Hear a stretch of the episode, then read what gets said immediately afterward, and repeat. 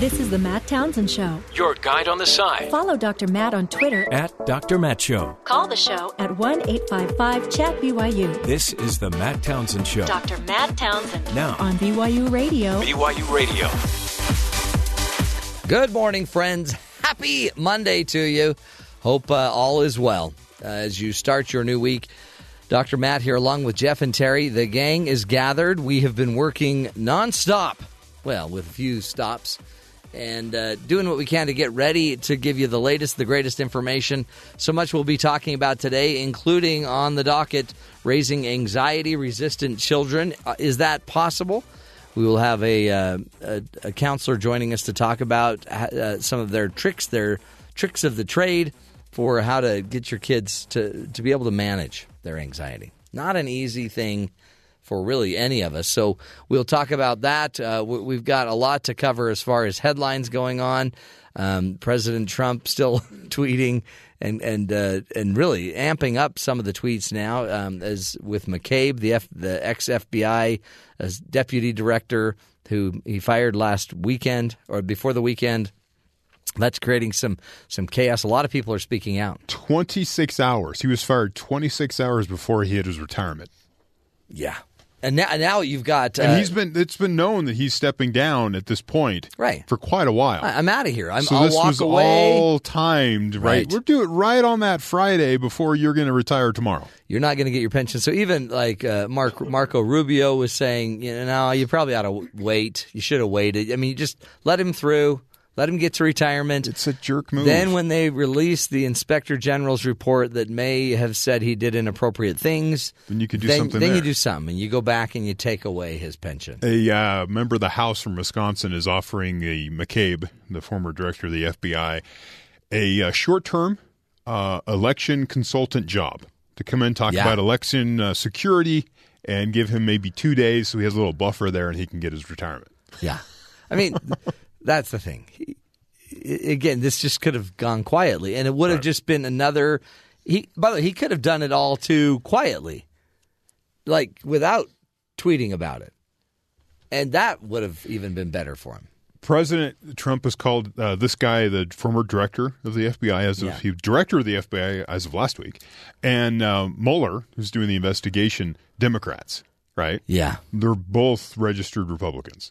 Well, not registered. The FBI guy says he has voted for every Republican and stayed out of this last uh, cycle.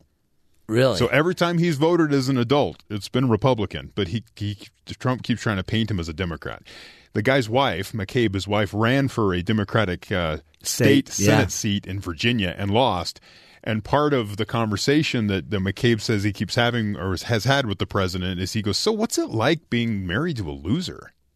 Ooh, wow, really? that's rude. He and McCabe is saying there's multiple conversations that start out talking about his wife as a loser. Yeah. Usually not a good. That's not a good segue No. into a great conversation. So I need you to help me out. Well, no, we're done. Oh wow! So uh, all that's going on, but really, if you're not into politics, you're you know congratulations for Yeah. having a real life. Good job. the, the, you really should be watching the NCAA tournament. People are dropping like flies. Yeah, teams that should be winning. North Carolina lost last night. One seed Virginia lost to a commuter school in the Maryland area, I think it was. Yeah, Or it was Virginia. No, you, yeah, think I that UM Virginia, something. Virginia. B. So how many Maryland, Baltimore County or something, yeah. how many different tournaments are there? There is the NCAA tournament. Then Okay. there's the NIT, which is the National Invitation Tournament. also known as the NIT. That's that that used to be the top tournament back in the 50s, but then it slipped to the second tier after the NCAA. So it's Once six, BYU was invited. and then there is a uh, there's of. another one called the CBI tournament. Mm-hmm. And then I think there's a fourth one that I've never heard of before, and you can watch that on some streaming It's- network out of Portugal yeah. or something. so wait, what's which one is the Sweet Sixteen? the NCAA. NCAA. NCAA. And that's Okay. the one. Not to brag, but my bracket is killing it. Right. One hundred fifty thousand. Now, this may have changed some of the prospects for whoever wins the title holding on to the title after a five year period as the FBI is investigating many teams involved in the ah, NCAA tournament. Because a lot of the big teams are dropping, Right. and those were the ones that were under indictment too, Some or peop- not under indictment, under investigation. A certain segment of people found a little joy that the University of Arizona lost. Yeah, as their head coach was reported by ESPN to be on FBI wiretaps offering a kind of intermediary type person $100,000 to get him in touch with a recruit, wow. which, you know, that's Yeah, that's kind of a bad. violation there. That's that's a bad. Thing. And Arizona has refuted this. They stood behind their coach. They cheered him on. They had a standing ovation at a home game right after that story was Yeah. published. And then they went out in the first round and lost, like Arizona does. Well, and then a bunch of their players uh, declared for the pros or Well, whatever. of course, get out while the ship is sinking, right? Yeah, it's a it's a good time. This is really, I think it was uh, Jerem that said the this is the best tournament in all of sports. I don't know. I kind of like it when the there's a few upsets. You want Yeah. some surprises. This is chaos, right? There's Yeah. so many top seeds. There's one bracket that doesn't even have any No. any of the top four seeds. Mine's They're all gone. Oh, I only had one happened. of the top four. There's never been a 16 seed beat a one seed, That right? That's when the Maryland Baltimore Yeah. County beat Virginia. Everyone's like, "Oh, what just happened?" And then uh, UMBC last lost last night to Kansas State. Was it? Or Was it Kansas. Either way, Yeah. they lost to a Kansas team. Yeah. So, and Nevada won. So now That's right. Nevada had two. Reno. They had to come from behind in both the wins they've had to get to the Sweet 16. Lots of last second shots. Michigan had a huge one Oh. from a freshman who didn't make any three pointers in the last two or three weeks and just happened to make one. It was like a little leapfrog three pointer. Th- then at the win. celebration, he sprinted around the floor. He didn't want to get tackled by the team because they always thought that if he got tackled on one of those buzzer beater shots, Yeah. you'd get hurt. So he kind of then he gave up and they tackled him. My wife said that in the Reno game, uh, Nevada was only in the lead for a total of uh, like 90 seconds, or I'm sorry, uh, like uh, I believe it. Yeah, 90 seconds. It's a, They were 20 points behind most of the game. this is this is good living right here. Is it? Yeah. Is It's it just- a welcome distraction? Yes, and it's they're just what's fun is anyone can win. It seems like it. I mean, remember when you know Kentucky used to just roll everybody? They still may. Yeah, Duke's Duke's out there still. They they're yeah. Kentucky, Doing well. Duke's still in there.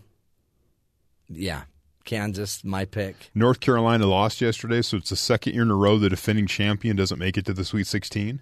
Mm. There's that little fact and figure out there. I think that the idea that you have this the, the a one game opportunity. It's not a series, right? You're not Yeah. playing like four or five games. You're playing one game. Opens it to any team can have a great day and win. The problem is for the whole turn the tournament as a whole is you're going to get to the title game and not have any recognizable name Yeah, possibly, and then you, people are like, "Meh, I'm not really interested in watching this." unless unless it's just like if that 16th team yeah, had ever has anyone ever made it from 16th to the no, 16 game. has never won the opening game. that's awesome. That's why when they beat Virginia over the weekend, everyone was like, "Holy cow!" Well, because they're always seated against the top team, and Right. that's see, hmm. There you have it. It can happen. Miracles can happen. Let's. uh Speaking of miracle, let's get to the rest of the headlines. Terry, what else should we be paying attention to? Multiple stories. AT&T faces off with the Justice Department today in federal court, hoping to succeed in its $85 billion bid for Time Warner. Wow, That's the case where uh, at one point AT&T was like, "So is this being held up because the president doesn't like CNN? Because you guys in the administration seem to like every big company buying big companies, but our deal seems to be a problem. Is this all about CNN?" interesting. So we'll see where that goes. Yeah. Uh, we, we, we mentioned this before, but Pre- uh, Vladimir Putin won re-election Yeah, he's in. in He's Russia. Seventy-six percent of the vote, with ninety-five percent of ballots counted. It, it's, Right? It almost seems too good to be true. Independent election monitor Golgo, uh, Golos counted 2,742 alleged violations, including ballot boxes placed out of sight of observation cameras and observers being blocked from carrying out their job. Different things like that. Um, it seems like a bigger threat, really, is that you could die. apparently, I saw you a, don't vote I saw. I saw a, vote, a photo yesterday.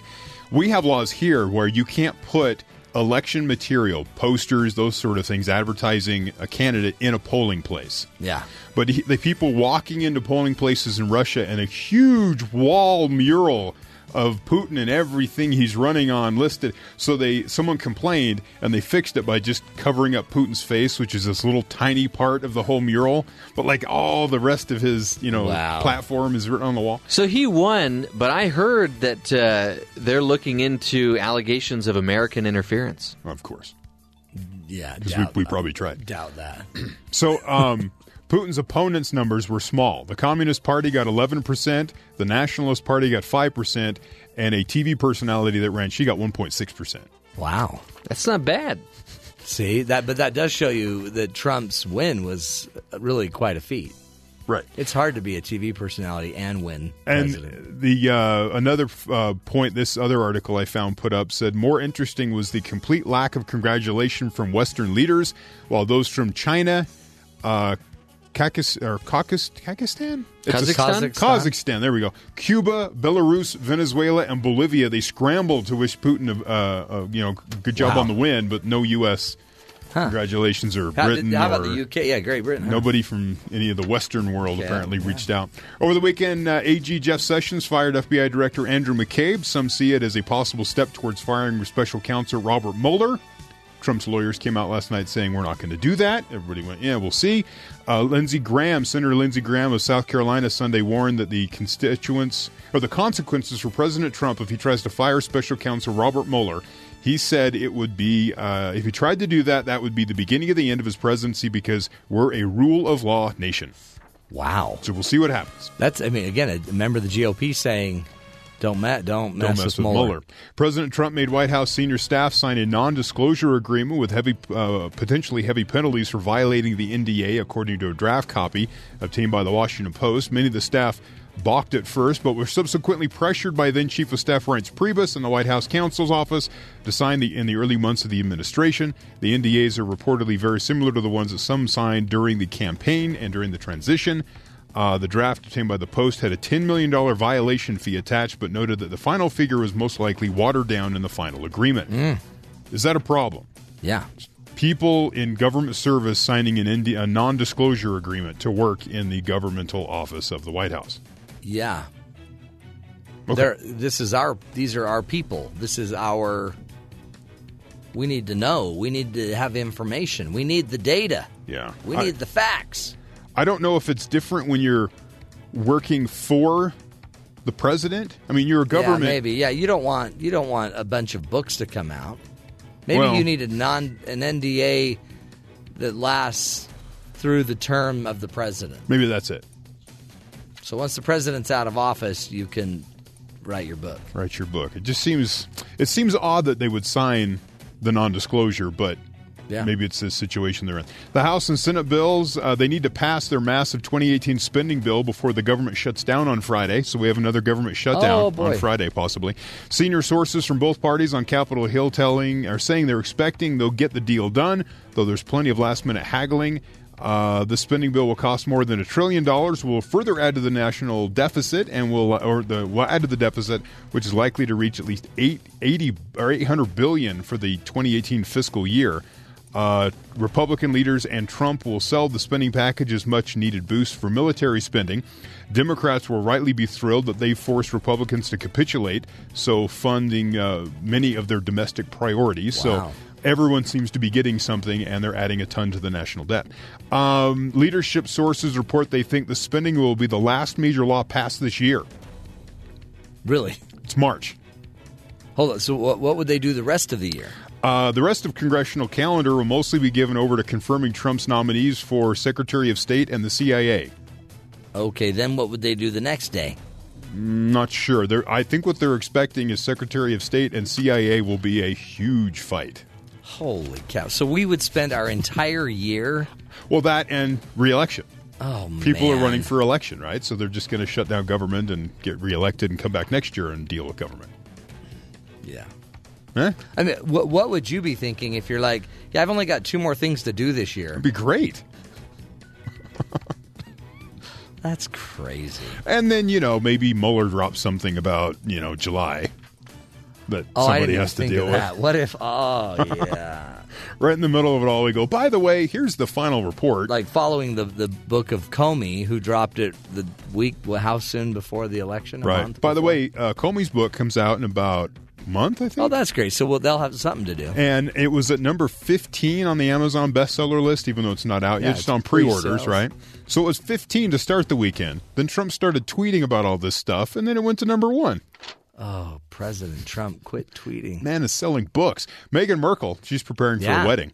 That's going to be in May, just so you can No, I've it's, already- it's synchronize my your calendar, there. Absolutely. Um, she's uh, learning the correct etiquette, protocol, and posture. She's going to be a princess. Prince Harry, Prince Har- Harry is even teaching her to drive on the right side of the road. Since they drive on the right, right, right, wrong, whichever side of The the other road. side, yeah. Uh, but there's another big thing she'll need to master before she walks up the aisle in May, and that's how to use her cutlery right. when you Hmm. eat. The proper way to do it. Ah. Like most of us, uh, she probably hasn't been doing it correctly, is what they're saying. Thank Right. you. The music is fitting. Apparently, one should never use a fork to scoop up food. Oh, really? A fork is for poking, not for scooping. What is for scooping? Be the spoon. Well, I'm not supposed to grab my spoon to eat my potatoes. Why not? What's wrong with that? It just seems inappropriate. Hmm. Instead, the knife should be used to push food onto the back of the fork. This is exactly how the Brits eat. And this is how, so you don't scoop, you have the knife to help the food over onto the fork, and then you eat it from Yeah, there. but what if you don't have a knife? I've had so many meals where there's no knife, so you have to either like try to squeeze everything in between the tongs of the fork, If you're- or you just have to pick up the plate and just like shovel it in. That's why they made a spork. if you're eating Yeah. a proper meal, you'll always have a, the full place setting. That's Hmm. the other problem. yeah, but when your kids set the table, Well, you know, you're going to do with what you, you're not going to keep proper etiquette. But so it says this obviously rather difficult for some foods such as peas, right? Yeah. So this uh, the Mirror here I'm reading from went to a website to find a way around the problem. It says it states it may be necessary to use mashed potatoes to make peas stick to the fork, but it is incorrect to turn the fork over and scoop. Well, what what if there aren't Hmm. any mashed potatoes? You need some binding agent. So- Honey, honey, I heard. Can I have some honey? Honey, for my please, peas? for my peas. Uh, because that's not all, and there are some other cutlery rules that she'll need to follow. One is pretty obvious: only the fork and spoon should go into the mouth. That means no stabbing stuff with the knife and going straight in. Hmm. Definitely no licking of the knife. So, Matt, you're going to need to Ah. curtail your but the remnants. What if it's a you Bowie gotta- knife? You got to get the remnants. my Bowie knife. That's funny. There are some foods that should only be eaten with a fork, including pastas and some types of fish. Really? You should, ne- and it says uh, you should never hold your knife like a pen. How about like uh, a murderer? Says instead the handle should lie in the palm of the hand, secured by the thumb and the index finger. You know, some meals though, you you go to set the table and there just aren't enough dishes, so you end up using like the gigantic fork. But I don't think I don't think Meghan Markle's going to be having these problems. She will not have a, a dearth of uh, fine china to eat off of. Does she- how does she eat her Kentucky Fried Chicken? Um, I'm not sure if she would ever eat that in public. Well, what would I- she eat if she ate dinner with the Trumps? if that ever happens? I think in that situation, if you're being if you're having KFC, that's something you're probably going to have fed to you by a servant, so you don't even have to touch it. That's a Right. great point. Finally, it is extremely rude to ask for a steak knife if you're at someone's home for a dinner, as it suggests the meat is too tough. But is, it is mm. acceptable if you're at a restaurant because you're paying for the meal. That is a great. That's a great. Point So you're too. just you, they would rather that you just develop arthritis because you no. can't You cut just their tough you food. pick, you pick the meat up with your hand and you just bite it off like a carnivore. Somehow that seems worse. Just Also, there shake your head. Arr. there's a protocol drama that's kind of will be playing out as we get closer here. Does the president of the United States get an invite to the wedding? No. If the does the office get the invite or does the person get the invite? Because if it's the person, then he's not coming to the wedding. But the government would really like the prince and princess to invite the president of the United States to the wedding, since they're going to have all kinds of other governmental people from around the world attending. And you don't have the president, especially when you're taking your. You've already invited the former Yeah. president to the wedding.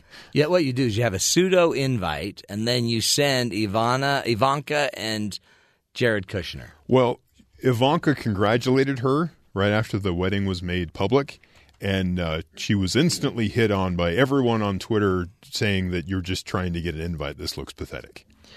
Now, can't they just after the fact say, "Oh, we, we sent the sent the invite. Didn't you get it?" It's in the mail. Hmm. We oh, you fired you you fired your mail guy. Yeah. That's why you didn't get it. Sorry. It's not you, it's me. Oh, brother. Hey, uh, let's do this then. Uh, if if that didn't make you anxious enough to have to go figure out what, you know, what fork to use and how not to scoop up food with a fork. Up next, we're going to be talking about raising anxiety resistant children, giving you some tools, some ideas for uh, how to decrease the anxiousness in your family.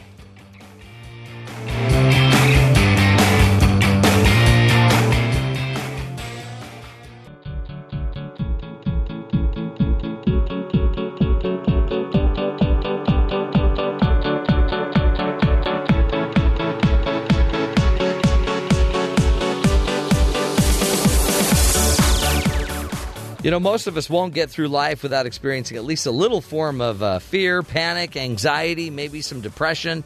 Each can be crippling if not treated properly. And in many ways, it seems that these mental disorders are more common than ever.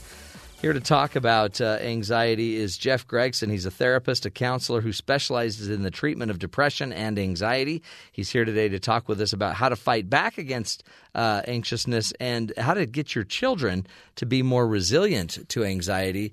Good to have you here, Jeff. Thanks for your time. I appreciate you having me. This is, um, it really seems like anxiousness, anxiety is on the rise. Why is that? Is it we're just noticing it more, or is it actually rising? So I literally get that question every single day. Yeah. It's both. Yeah. Absolutely, anxiety is on the rise, but also we're more aware. And as the public, we're more aware. Yeah. And I think there's lots of things that are pointing towards this. With the rise of suicide, especially in the western states, I think people in the public are becoming more more aware and more concerned about anxiety. But I've been doing this for 17 years, and that's always been my focus is anxiety and depression.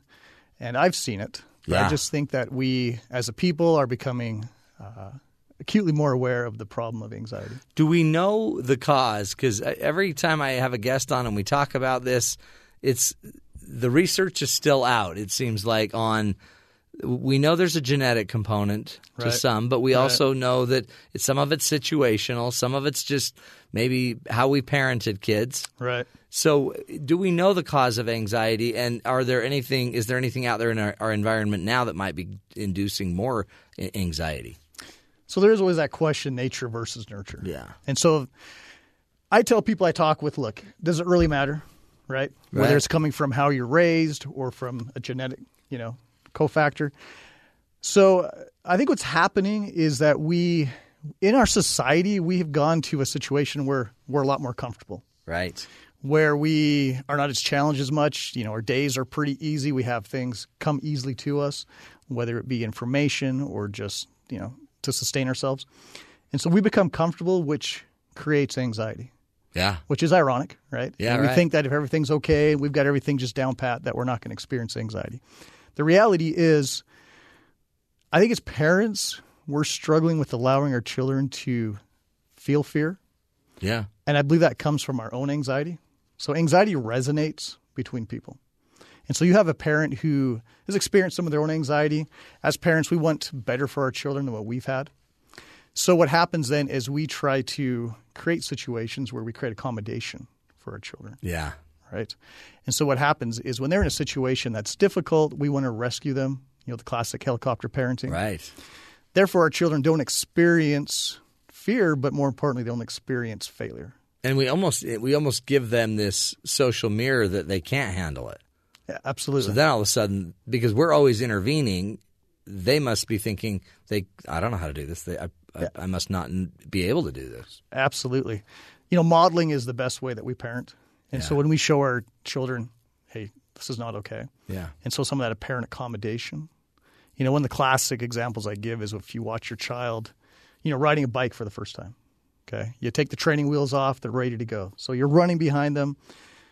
And then what happens inevitably? The the bicycle crashes, Yeah. right? They fall down. First thing they do is they look towards you And if you react, you know, with a lot of anxiety and a lot of verbose, then what do they do? They do the same. But if you get up and if you give them some empathy, absolutely, then you're able to get them back on the bike. Right. And they'll they'll whine a little bit, but off they go. off they go and, and they and they can make it is there one of the things in, in an article you wrote on psychology today is the idea that you can create an anxiety resilient kid explain that Eh, you can't anxiety proof them Correct. Right. Right. but you can make them resilient to it I think- adaptable I think it's important to make that distinction, right? Yeah. Proof means impermeable, but uh, resilient means they're able to bounce back. yeah And so failure is key to success. And so teaching your children again, you know, the more mistakes you make, the more opportunity you have to be able to be successful. And so teaching our children that the things they face, you know, I, I use the common analogy of anxiety being a separate entity. So when I talk to parents, I tell them teach your children that anxiety is like this monster, the separate, you know, being floating out there. You know, have them create what that, you know, anxiety monster looks like for Right. them. But they're fighting and attacking that. And that anxiety monster is telling them lies. So these are, you know, untruths about themselves and what they're capable of. And so if parents can learn to start attacking that and looking at that as something separate from themselves, then that creates that resilience yeah because they're no longer beating themselves up. Individuals with anxiety and children with anxiety, they're often extremely kind, extremely sweet children, mm-hmm. right? They want everybody else to be happy. They're often perfectionists and pleasers. yeah And it's really easy to, you know, to build on this and to get in trouble right because then the individual is constantly looking to please others as opposed to pleasing themselves. Huge. And then, um, so are those you? Because you do talk about distortions, and a lot of times we get. Uh, we we distort, I guess, what reality is. We distort if we're going to be liked or not. We distort uh, if we can do something. Talk about how how we distort and how that impacts our anxiousness. So, one large area of anxiety I work in is social anxiety. The often the mis- misconception with this is that people with social anxiety they don't want to be social. Yeah. Right? they don't like people. Yeah, they they they are uh, they just hate people. Right, right, and that's not social anxiety. No. Okay, that is social anxiety is when we go to a social situation, and especially if it's something that's new, right, and unique, people we don't know, we're worried about how those people are judging us. So going back to that classic, you know, pleaser and perfectionist, people with social anxiety believe that if they can get everybody to like them and accept them, that they're okay. That's Yeah. validation, Yeah. right? They want that that achievement based validation.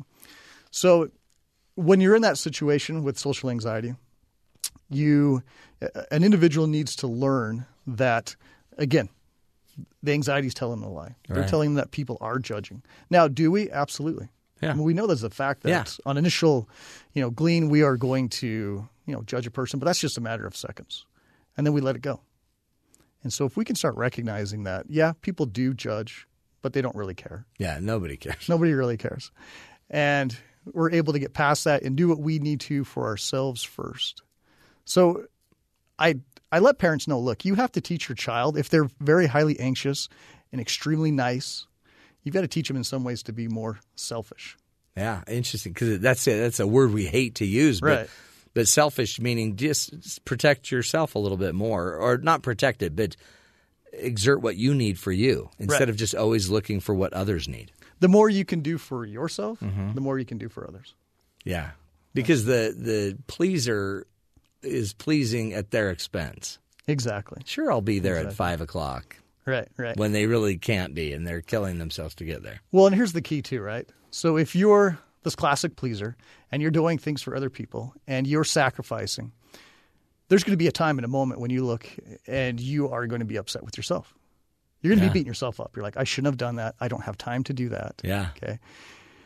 And then with that, what happens is you, I mean, you're stuck with yourself. If you have a friend who doesn't have your back, Right. right? Who does not, you don't trust them, you can dismiss that friend. Okay. You're not going to put responsibilities on that friend that are going to make you, you know, anxious and worried and stressed.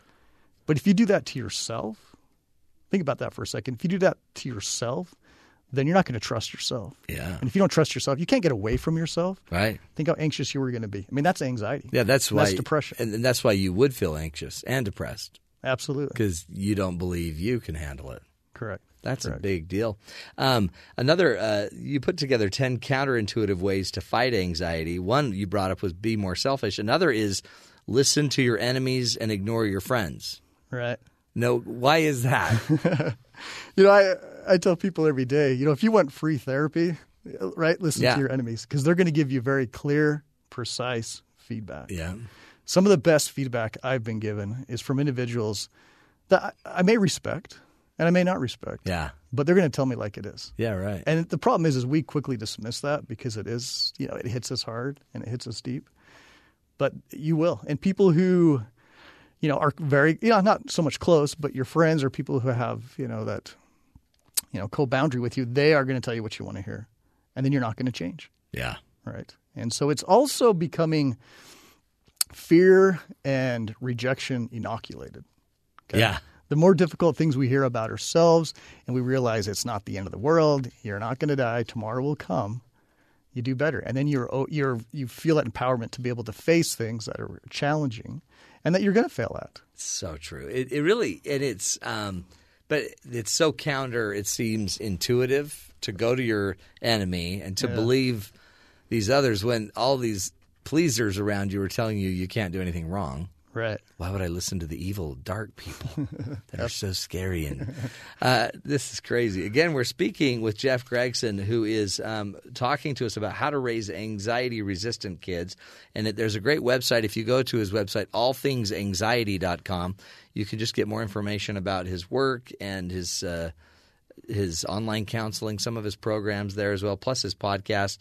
You, Greg, you've been at this 17, 18 years. Do you um, do you see a difference in the treatment, how we're working and dealing with anxiety today than maybe we did 10 years ago? I do. One of the things that we're doing a lot better now is exposure work.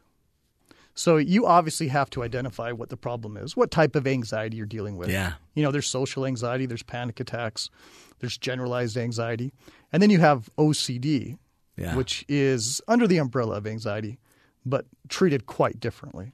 Yeah. So, but this piece of exposure, so once you've identified what you have, once you've identified what that person personally is dealing with, it's important to get to the core, their core belief, right? Yeah. The, the core comments they give themselves.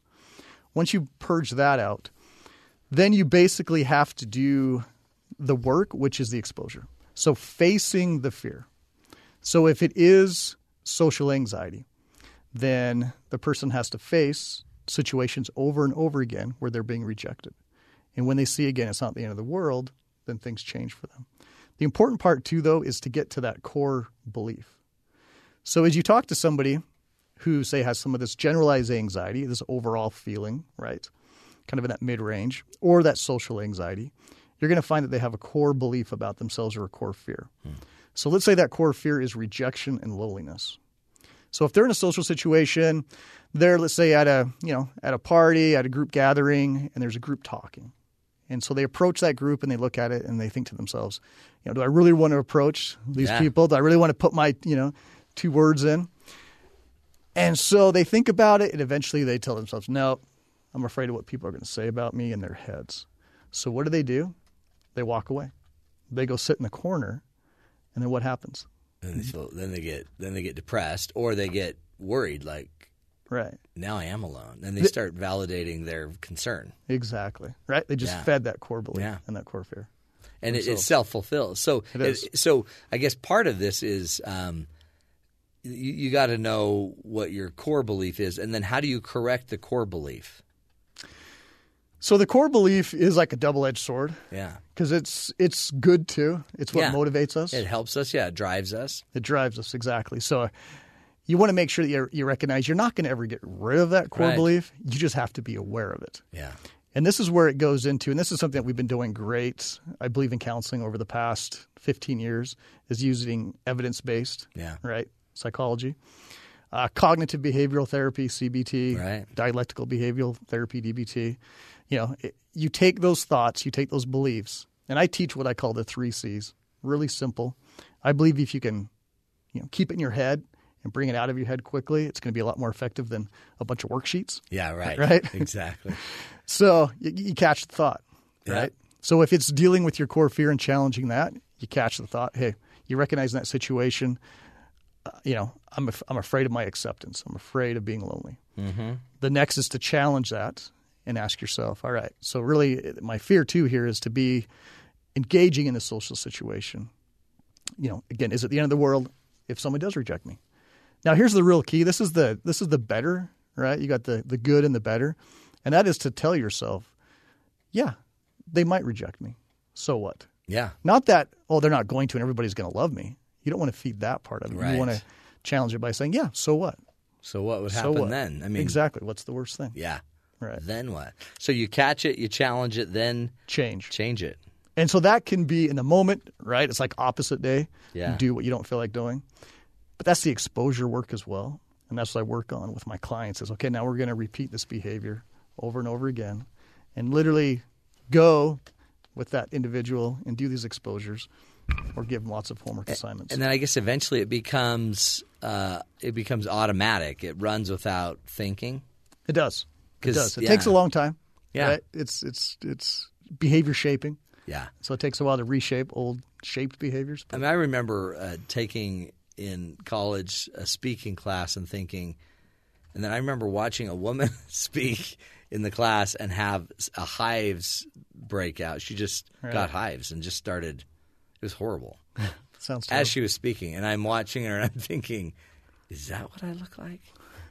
But part of this is just you have to be aware. You just have to be aware that. And then when I realized, no, I don't look like that when I speak. I don't get all red. I don't. Once I realized that, then I right. I honestly remember that right then my mind thinking, oh, all you have to do is kind of verify. right. Just start verifying these beliefs that you have and or not or or validating that they're not act they're not actually happening and then so why does our mind play such games on us? Why why That- would it why would it want us to be so afraid of something that really is it's it's going to cost us big time down the road? Yeah, that's an excellent, excellent question. It, we uh, we're constantly assessing risk. So you could say this goes back to the primitive man, you know, the primitive Yeah, mind, right. We are constantly looking for situations, you know, that can harm us. I find too that individuals who deal with a lot of anxiety and stress are also very intelligent and very aware Yeah. and very insightful. So they're obviously picking up on more situations that are, you know, risk, you know, intense. So our, we do. We want to prevent ourselves, and there's really two ways of dealing with anxiety, and that is to control or avoid. Yeah. It's the classic fight or flight. So we believe that if we can control everything around us, then we prevent anything negative from happening to us. Right. Now that, of course, is exhausting, right? Not the way to go. The other situation is avoiding. We just put our head in the sand and don't do anything. Again, that can be very difficult. So I do believe it's it's it's natural, it's innate, it's a protection, and we do have to fight against that in order, you know, to progress. Yeah. Yeah, and if you don't eh, again, I guess you got to see it. You do. and then Yeah. start recognizing your victories right over time you're succeeding all the time Absolutely. and this success is similar to the next success so if i could speak in this situation i ought to be able to speak in this situation exactly. and then go test it and then gather the data and validate it oh i did that worked And I think it's important to know that we are going to feel, right, that intensity and that Yeah. stress. I think of the person who, you know, is, is fallen into a cold lake, right? I recently watched this video of this this gentleman who's demonstrating how to get out of a i frozen. Did you see that? that was horrible Yeah, it was horrible. he did it was amazing how he did it but it was horrible but a brilliant example of how anxiety works. Yeah. Because if you notice, he, he went on the ice, right, and he intentionally, you know, Broke fell in. in, broke in. But as he hit that water, he said, "Okay, what's going to happen first is you're going to feel this intense pain and panic. yeah You don't want to respond to that because if you do, you're going to start inhaling That's water right. and you're going to drown. That's right. He says if you just sit in it, just 30 let it, seconds and let it pass it'll pass it'll pass. Exactly. Yeah. And that's the same way with anxiety. And then after you let that pass, then you become more resourceful, where then you can handle the situation. yeah And the problem is, is we do. We oftentimes panic, and we often, you know, we fear that initial shock, and we believe I shouldn't feel that. You're going to Yeah. every single time, but you're right. The more you do it, the more you realize, okay, I'll feel that, but I'm going to be able to get past it. I'm going to have successes. I'm just going to be okay with it. Is that um, so? So we could be coaching our kids that the panic is normal, the anxiousness is normal, Right. it, and and it too will pass. What what do you do when your kids have have gone through it? Like even going to school. We had a child with social anxiety, and he just hated going to school. Right. And so when he got home from school, we'd always talk about. Do you remember how you were feeling all that fear before, and then what happened when we dropped you off? And he would talk us through it and see, and it was great. And within a half a minute or two minutes, you were you were to normal, just playing with your friends again. Right. I would say again, try to find out what it is, you know, at the core What's, of why he's what's their core belief? Yeah, Right. So this would translate in other situations in other areas besides school. yeah. And then when you find that, then you can again set up exposures and opportunities to challenge them. Yeah. So maybe it's hey, when you go to the restaurant, you're ordering your own meal. You're having to speak up. Right. And again, that's a good thing, but the you know, something that's better is then you make your child change the order. Oh, Right. Make them talk to the make waiter. them talk to the waiter and say, look, actually I want something different. And to have to deal with that, you know, intense feeling of, oh no, I'm letting this person down. And what would they so think? good. And and let's get this let's get this clear, Jeff. That won't kill them, right? Not no, it won't. So the, the anxiety expert says, no, that will not. that will kill them." not. Your child will be okay. is there it also goes back to our parenting in the and like you spoke about earlier that we have this need as parents to to make everything all right for our kids Right. and it seems like we're robbing them of the opportunity to know how much power they have to make their own life right if you give your child reassurance, so back to the bicycle example, they they're going to look to you and believe, well, there must be something wrong, Yeah. right? So the more you say you're okay, you're going to be fine. No, people do like you. They believe that there must be something wrong. Otherwise, you would be saying all of this, that's right and you wouldn't be coaxing them. So it's it's a, there's a healthy side to to just being supportive and letting them grow. Absolutely. Be supportive and let them grow. What's the one thing if you're going to leave us with one thing? What's the one thing we could all do today with our children to make them more resilient? If you uh, and even reinforce anything you've already told us. Yeah, I would say give them opportunity to be able to advocate for themselves, to be able to stand up for themselves, and to build confidence by putting them in situations That's good. where they have to be challenged and they have to engage with others where they they may be judged. Yeah, and and they'll succeed. I mean, and then point out the success. Let them see it. Yes, They did it. they did it. Jeff Gregson's his name. Go to the website, uh, allthingsanxiety.com. All Things Anxiety. Jeff, thanks so much for being with us. Thanks for having me. Wonderful, Appreciate it. wonderful insight. We'll continue the journey, do a little Coach's Corner up next. This is the Matt Townsend Show, helping you be the good in the world.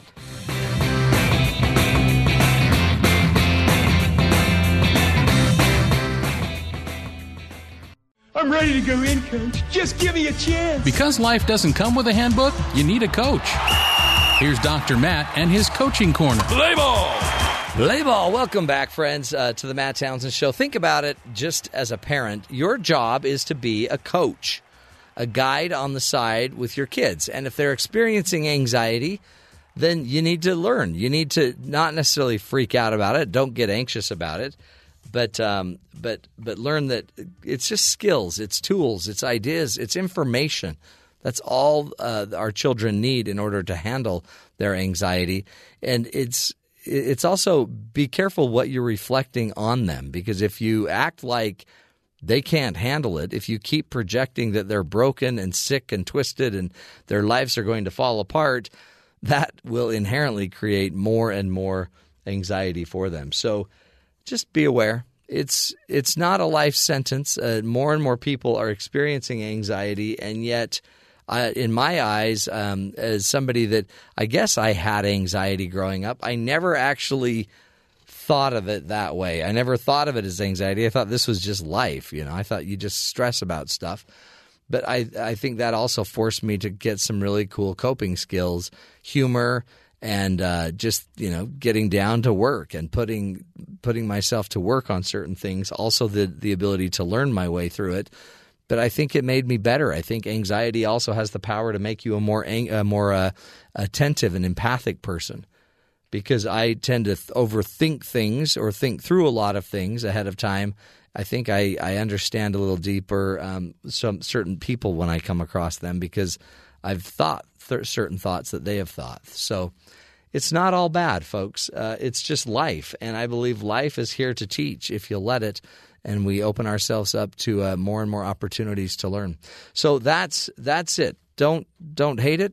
Just accept it and identify it, and start making a change about it. That's how you manage anxiety. We'll continue the journey straight ahead to a little um, uh, some empty news with Jeffrey Liam Simpson. This is the Matt Townsend Show.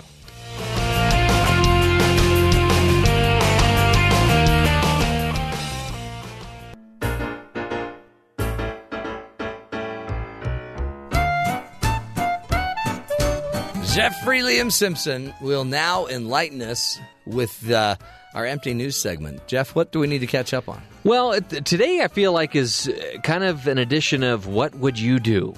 Because there are so many stories that you would think people would act in a rational manner, but they just can't seem to do it. Just don't do it. So what would you do if you ended up on the wrong flight? Oh boy, is, is the flight in the air? You were past the point where they're they're no longer allowing people to exit the plane. Yeah. What would you do? I just would then I guess I'm going for a ride. To the wrong city, huh? If you can't if you can't get off, freaking out's not going to help. Okay. Well, freaking out is kind of what this guy chose to do.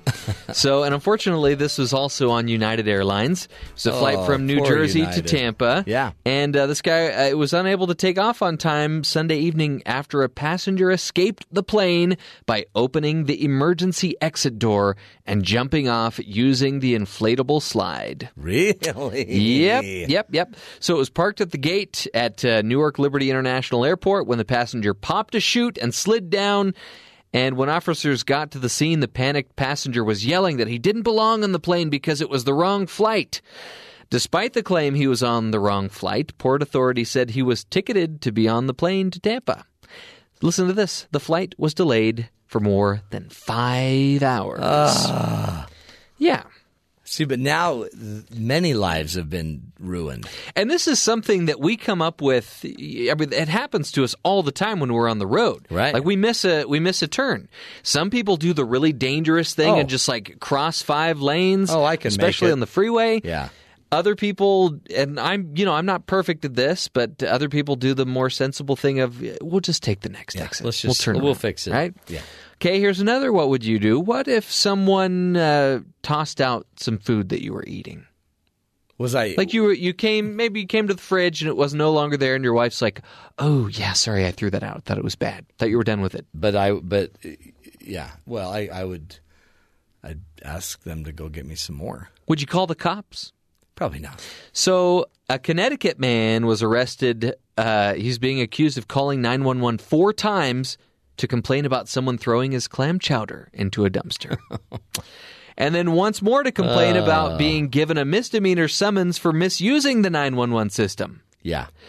So he said he called 911. This guy said he called 911 because he had no other number to contact police. That's why you get online, you look at the, Yeah. the non emergency numbers. find the other number. He was released on a promise to appear in court March 12th. An hour later, dispatch reported they received another 911 call from this guy. During this 911 call, uh, he allegedly did not report any sort of emergency. Instead, to complain the dispatcher he had uh, to the dispatcher he had received a summons for misusing the 911 system. Come on. Come on. Oh, well. You know what, folks? Life's too complicated to make it even harder. Just when it when it when you get hit in the face, just take it sometimes and walk away. Walk away. Ouch. A little lesson from the Matt Townsend show.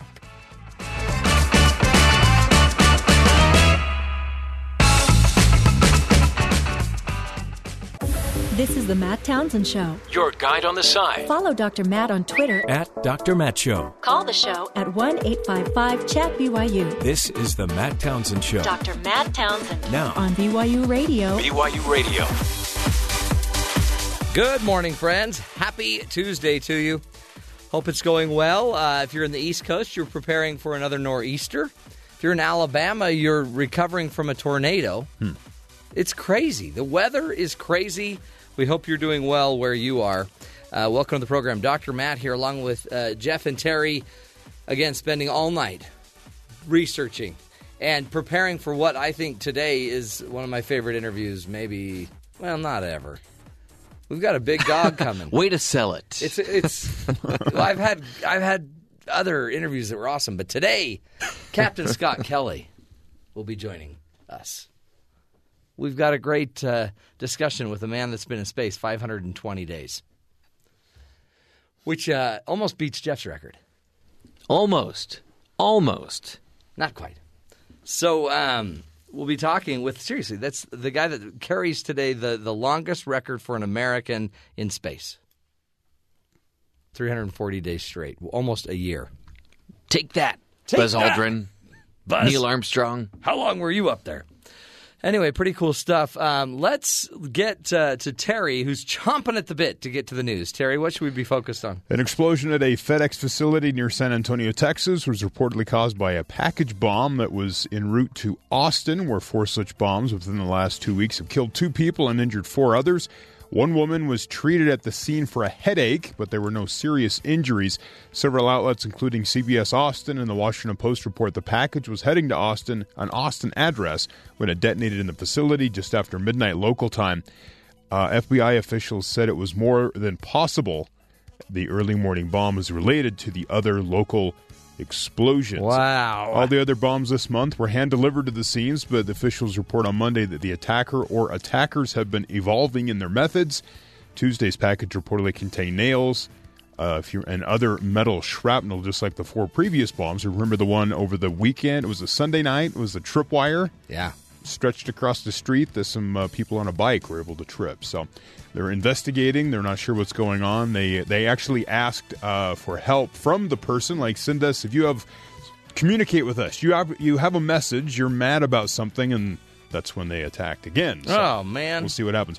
Attorney for President Donald Trump would reportedly sat down for the first time with a in person with special counsel Robert Mueller's investigative team. According to CNN, the meeting took place last week, focused on the topics investigators could inquire of Trump if they had a face to face meeting with him. CNN also reports that Mueller's team wants to ask Trump about the firing FBI Director James Comey, in addition to the president's knowledge of former National Security Advisor Michael Flynn's phone calls with the former Russian ambassador.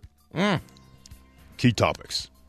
Facebook slid 42 billion in market value since the New York Times reported Friday that Cambridge Analytica harvested private information from Facebook profiles of more than 50 million users without their permission. After a weekend of backlash, the social network stock was down 7% Monday, while the Dow Jones Industrial Average was down more than 1%. The stock drop also comes as social networking site investigates employee Joseph Chancellor's ties to the data firm. Chandler is currently a virtual reality researcher at Facebook, what was but was the former director of global science research, the firm who provided the data to Cambridge Analytica, who then provided it to others and shouldn't That's have. Crazy. By the way, this same um, uh, one of the whistleblowers in that whole Cambridge Analytica thing was saying that they were testing Trump presidential campaign slogans in 2014. Hmm.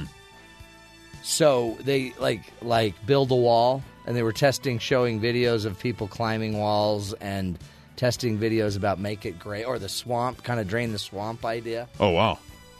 They toss it out, see what, what info out came there. back. By the way, in 2014. So the idea that President Trump just kind of did this at the last minute, maybe it's not so true. Didn't he declare? He'd ha- he'd, yeah, he probably declared, or probably 2014, early 2015, and then you run the entire year, and then 2016. So yeah, that makes sense. Ah, crazy, huh?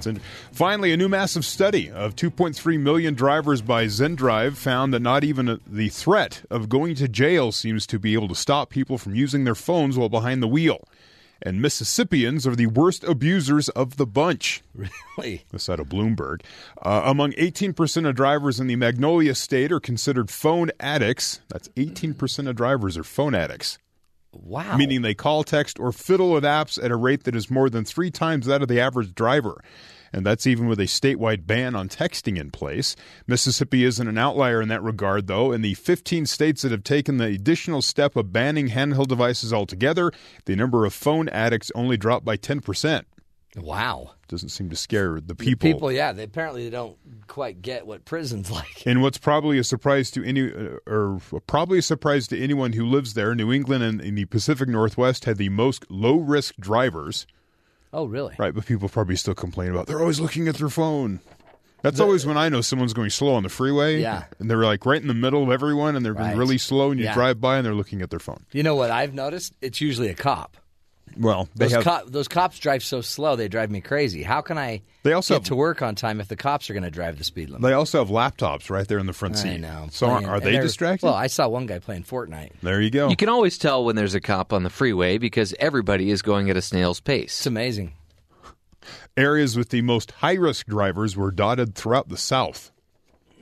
Really? So the South, scary, dangerous tech drivers, and the Northeast, not so scary. But doesn't a lot of the technology come from the or no Northwest? Doesn't the Northwest? Doesn't a lot of tech come from Northwest? Yeah, and they're fairly low when you're looking Well, at these scales. They're probably on the yeah. They're they're doing it all day. They're like, why do it while we drive? L- a lot of people in Seattle, for instance, don't drive, they take the bus. Ah, It's a thing. Look it up. I lived there for five years. yeah, you did. You took the census there. So if anybody has a census no, problem, I administered the census there. that's it. Yeah, I was the census there. Yeah. You always made people, you thought census and sensei were the same thing. And then you're like, this is going to be the coolest job ever. I'm going to be a sensei. I just thought that because that was what the general consensus was. Uh, anywho, um, that's, uh, Speechless. I, don't, know quite what to say after that.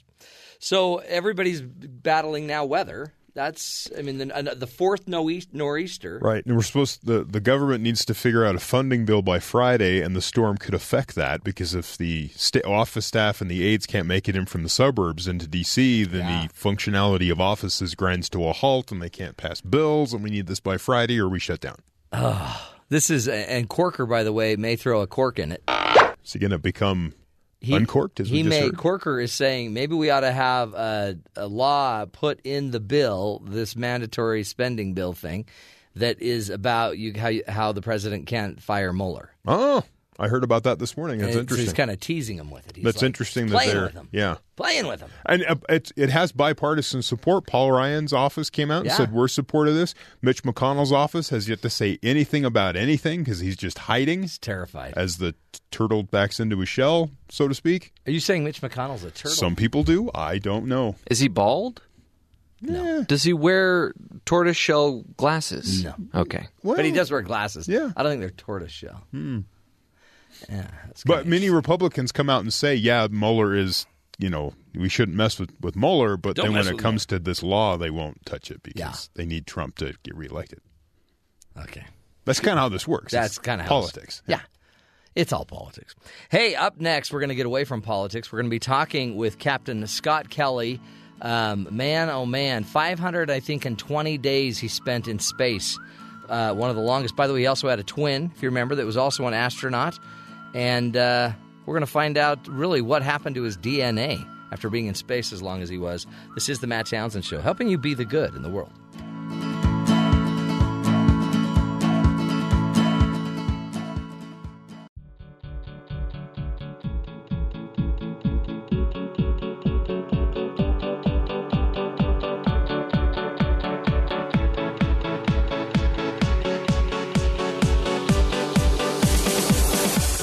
Welcome back, friends, to the Matt Townsend Show. Man, honored today to have a true blue American hero on the line with us. Scott Kelly is a former military fighter pilot and a test pilot, an engineer, a retired astronaut, and a retired U.S. Navy captain. In October 2015, he set the record for the total accumulated number of days spent in space, the single longest space mission by an American astronaut, and uh, which, by the way, blew my mind. It's already that record's already been broken uh, twice, um, believe it or not. And but uh, Captain Scott Kelly is joining us today to talk about his book Endurance: A Year in Space, a Lifetime of Discovery. Discovery. Captain Kelly, thank you so much for being with us today.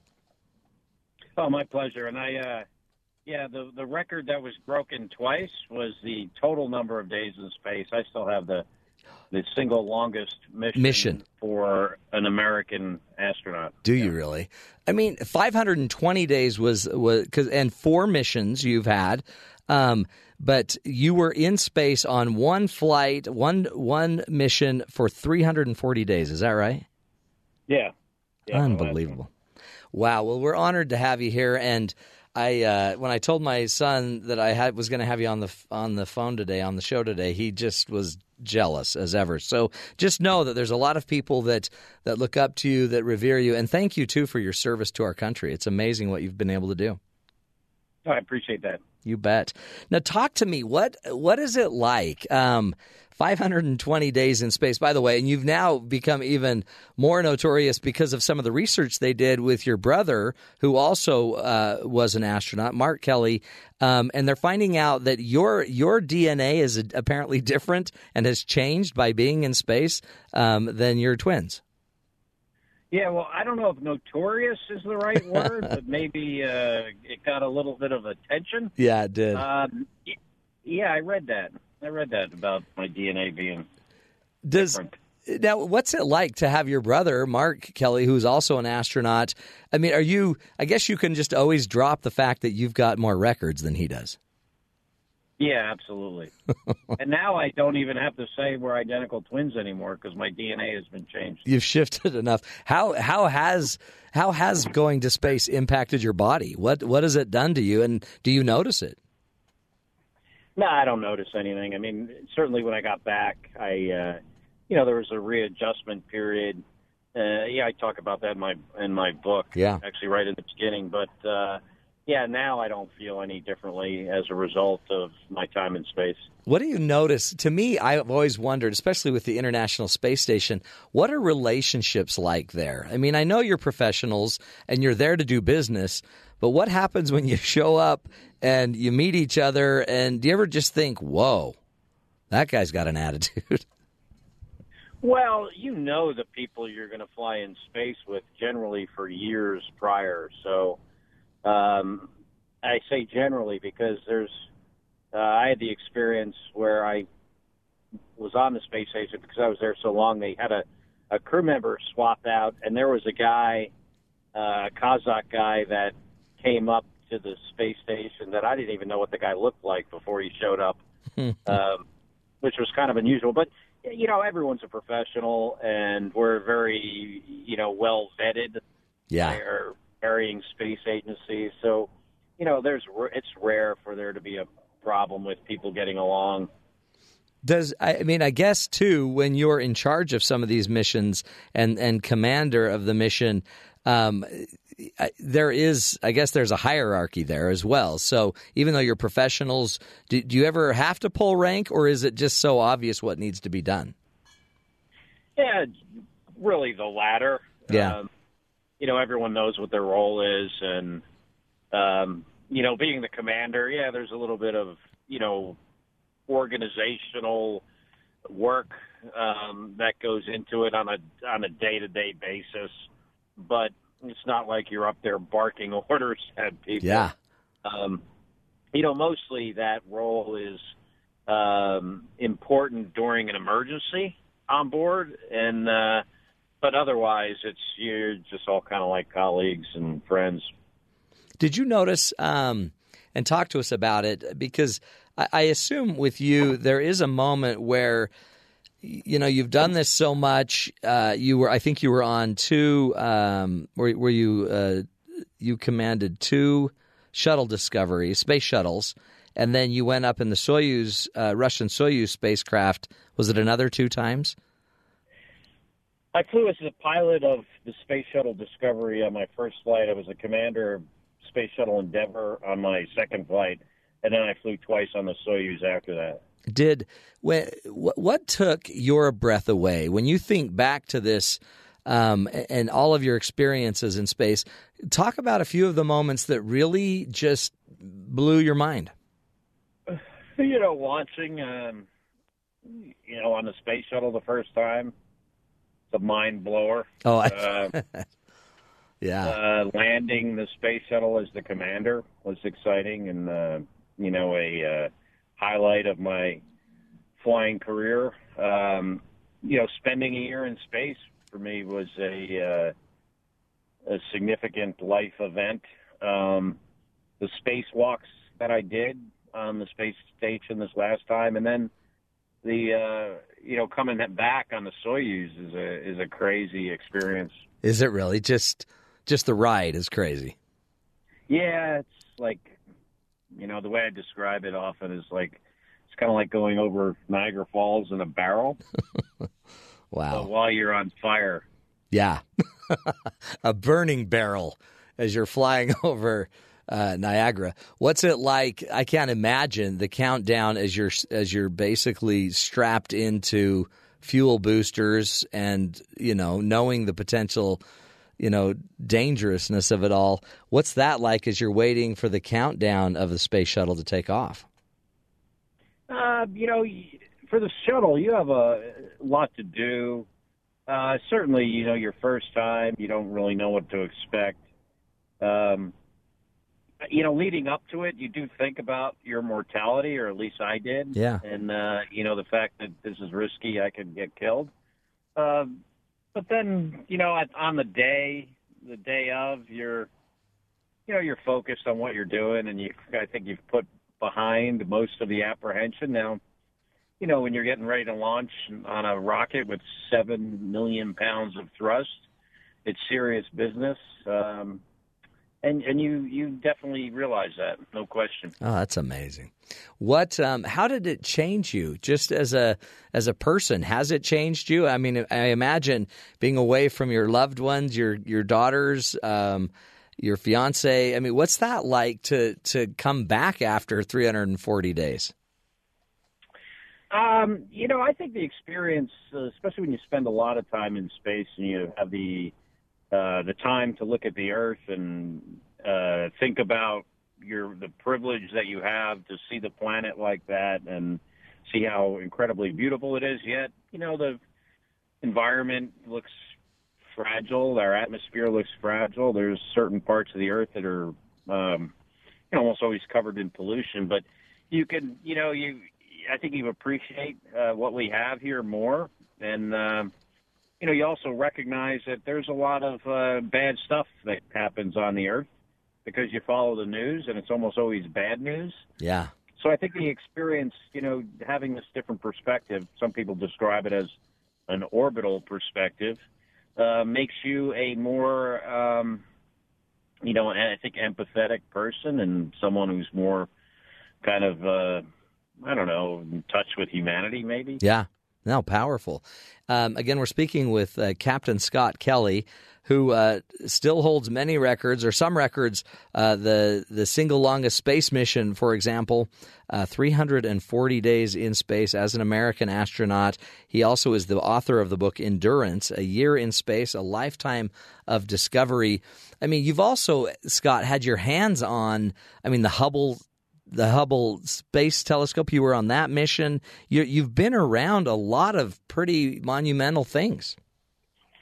Yeah, I've had a, a privileged uh, career at, at NASA. I, um, you know, I just feel lucky to, have, you know, gotten more there when I did and had the experiences I uh, was able to have. I mean, I having flown on the shuttle twice and the Soyuz twice and spent 500 days on the space station and got to do a few spacewalks. I, you know, pretty much got to do, I think, you know, just about everything there is uh, to do in, you know, the time that I was there um, at NASA, which was 20 years almost. Mm.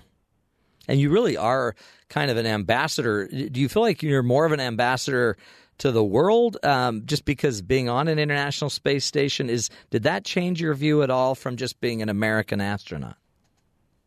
I am the united nations champion for space. Hmm. so yes i am yeah yeah yeah. This is this is even bigger than something the united states has handed you. Is it uh, yeah, so yeah it's uh you know it's it's nice i guess you know to be able to you know for people to look towards me for you know commentary on things that we do in space and um, you know for people to you know associate associate with me me with something that you know I feel very strongly about. Yeah, that's that's fine. Yeah. How did you? Um, what advice do you give for the rest of us that uh, that aren't up there orbiting, never had the chance to orbit? What are we missing? What are we not getting just because we're so we where we can't see the forest for the trees? Well, I think when people look up and they look at the sky, they think it's like infinite. Nah, not really. It's uh, our atmosphere kind of looks like a thin film over the surface. Not Oh, wow. that big. Yeah. Uh, you know, I think, you know, I, I those things I described. You know, this uh, orbital perspective, this uh, you know sense of uh, connection to the Earth um, and humanity is is something that if uh, you know more people had uh, the opportunity to fly in space, I think you know people would certainly be able to you know experience that as well. And you know, I think you know as we you know continue to march forward in time, those opportunities will um, increase. Um, I don't know what that was. You were just beamed up. yeah, I'm in my car, but uh, I'm not driving, so. That's good. Uh, so yeah, I, I think people will have those opportunities, and I, I think that'll be great for our uh, for humanity. Yeah. No, I, I think so too. What do you uh, help us understand too? Because we talk about NASA funding, we talk about the space program, how some we've we've backed off some of the funding um, uh, for some of these things. Why do we need and do we need a strong space program? I, you know, I think for for a lot of reasons, um, you know, the technology uh, we get uh, from doing stuff that seems impossible uh, is technology that we use on Earth, and it improves our lives.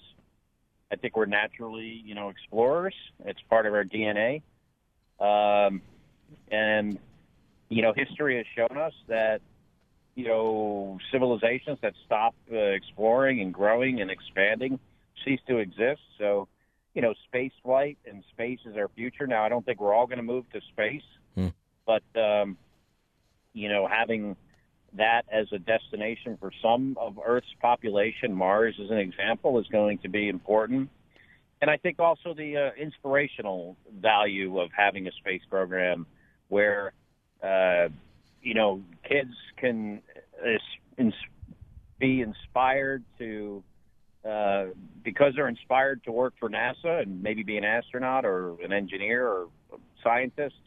Um, that is something that helps our economy in the United States. It helps our country. So, you know, all those kids aren't going to go work for NASA, but if the space program uh, inspires kids to do better in their science and math homework, Hmm. that benefits all of us. Absolutely. Were, were you were you a big science kid? Were you the mathematician? Did you know deep No, down? was- yeah, that's the other thing that's interesting about me is that I was a really bad student and uh, you know spent the first like 13 years of my education staring out the window. Uh, and it wasn't until I found a book myself, which was the uh, Right Stuff by Tom Wolfe, Oh, there you go.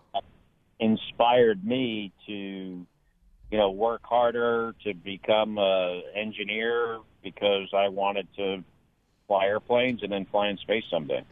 That isn't that amazing. So you're motivated by hearing the story and and reading the book. Um, uh, some uh, some some literary approach to the whole thing. Um, how how amazing is that? And then that gets one of our our great uh, astronauts up there. Um, and by the way, I've got to ask you, just because I love uh, kind of the relationship side of life. You, you're stuck on a, a space station. Um, what are some of your funniest memories of of and interactions? What are some of the things that stand out for you, where you think, "Oh, that's just funny," no matter where you are? You know, uh, specific. You know, I, I really like sharing specific uh, humorous anecdotes. I would have to think about that for a while. um, you know, there's a lot of, you know, a lot of, you know, you're living up there, right? Yeah. So you're living there. Your with a group roommates. people for a long time. Yeah. So there's funny stuff that goes on, and you play, you know, jokes on one another. You know, my first flight, the one of my crewmates hid all my underwear. Well, what do you You do then? I just didn't care, which was really good because I was in space. So Yeah. why, why, why would I care about my underwear? Yeah, who cares about that? Which that- was really good practice for spending a year in space because then I didn't have to change my underwear very often. That's right. Yeah, the man that just didn't care. Oh, how fun though! Is um, and I guess you have two daughters. What uh, what what do you want them to remember, um, and how do you keep a relationship with them? If you're up in space, are they are you allowed to communicate back home very often? How regularly do you get to talk? Um, yeah, we have uh, a uh, pretty good connection to the Earth with a satellite link where you can make phone calls and email, even video conferences on the weekend. But when you said, "What do I want them to remember?" What do I Yeah. want them to? I would like them to remember everything, but uh, They don't, do they? yeah.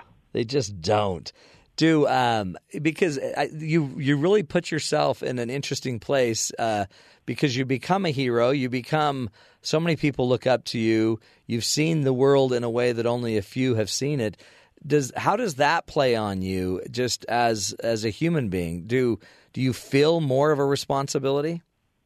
Yeah, you know, I think having that uh, privileged uh, position in in my career and that perspective makes me, uh, you know, feel a you know responsibility to give back to the uh, you know the people that sent me there, Yeah. What do you all the U.S. Uh, citizens, I guess. So you're, you're you've you've got a book, Endurance: A Year in Space, a Lifetime of Discovery.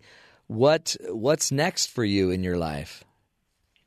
You know, I'm working on a couple other books right now, and um, you know, after that, I do a lot of public speaking. But after that, you know, once I get through that, the next year or so, I'll have to see. I'll have to figure something out. Maybe a second career. Maybe, Maybe you could drive bus for the school district. maybe I'll go on the senior tour. Oh, wouldn't that be cool? The problem with that is I'm not very good at golf, but I always hear other people say that. Yeah, you're going to go play the senior tour. Well, we appreciate your time. I know you're a very, very busy man, but uh, again, I want to thank you for your service and just giving hope, I think, to everybody. You don't have to be a great student at first, you do have to find some motivation. And then you got to work hard. You didn't come by this easily. You've you've done a lot of amazing things. Uh, Captain Scott Kelly, so appreciate you and your your time. Again, the name of the book is Endurance: A Year in Space, a Lifetime of Discovery. Thanks, Matt. Thank you. It. Take care. This is the Matt Townsend Show, helping you see and be the good in the world.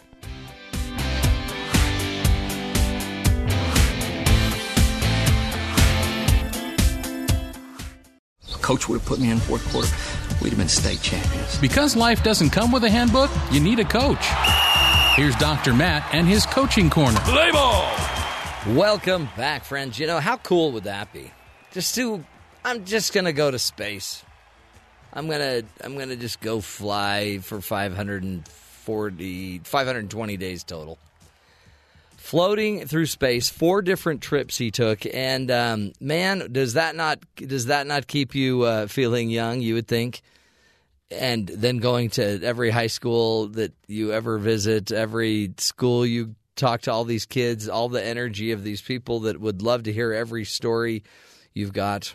Uh, it's it's powerful. So one of the things I thought we could talk about in our coaches corner today is how do you stay young? What are some ways that we can, as uh, human beings, stay young in spirit and actually find uh, that that youth, that little spring in our step that sometimes we lose as we just get stuck here on Earth. Many just call it, I guess, gravity, but some it's just depression.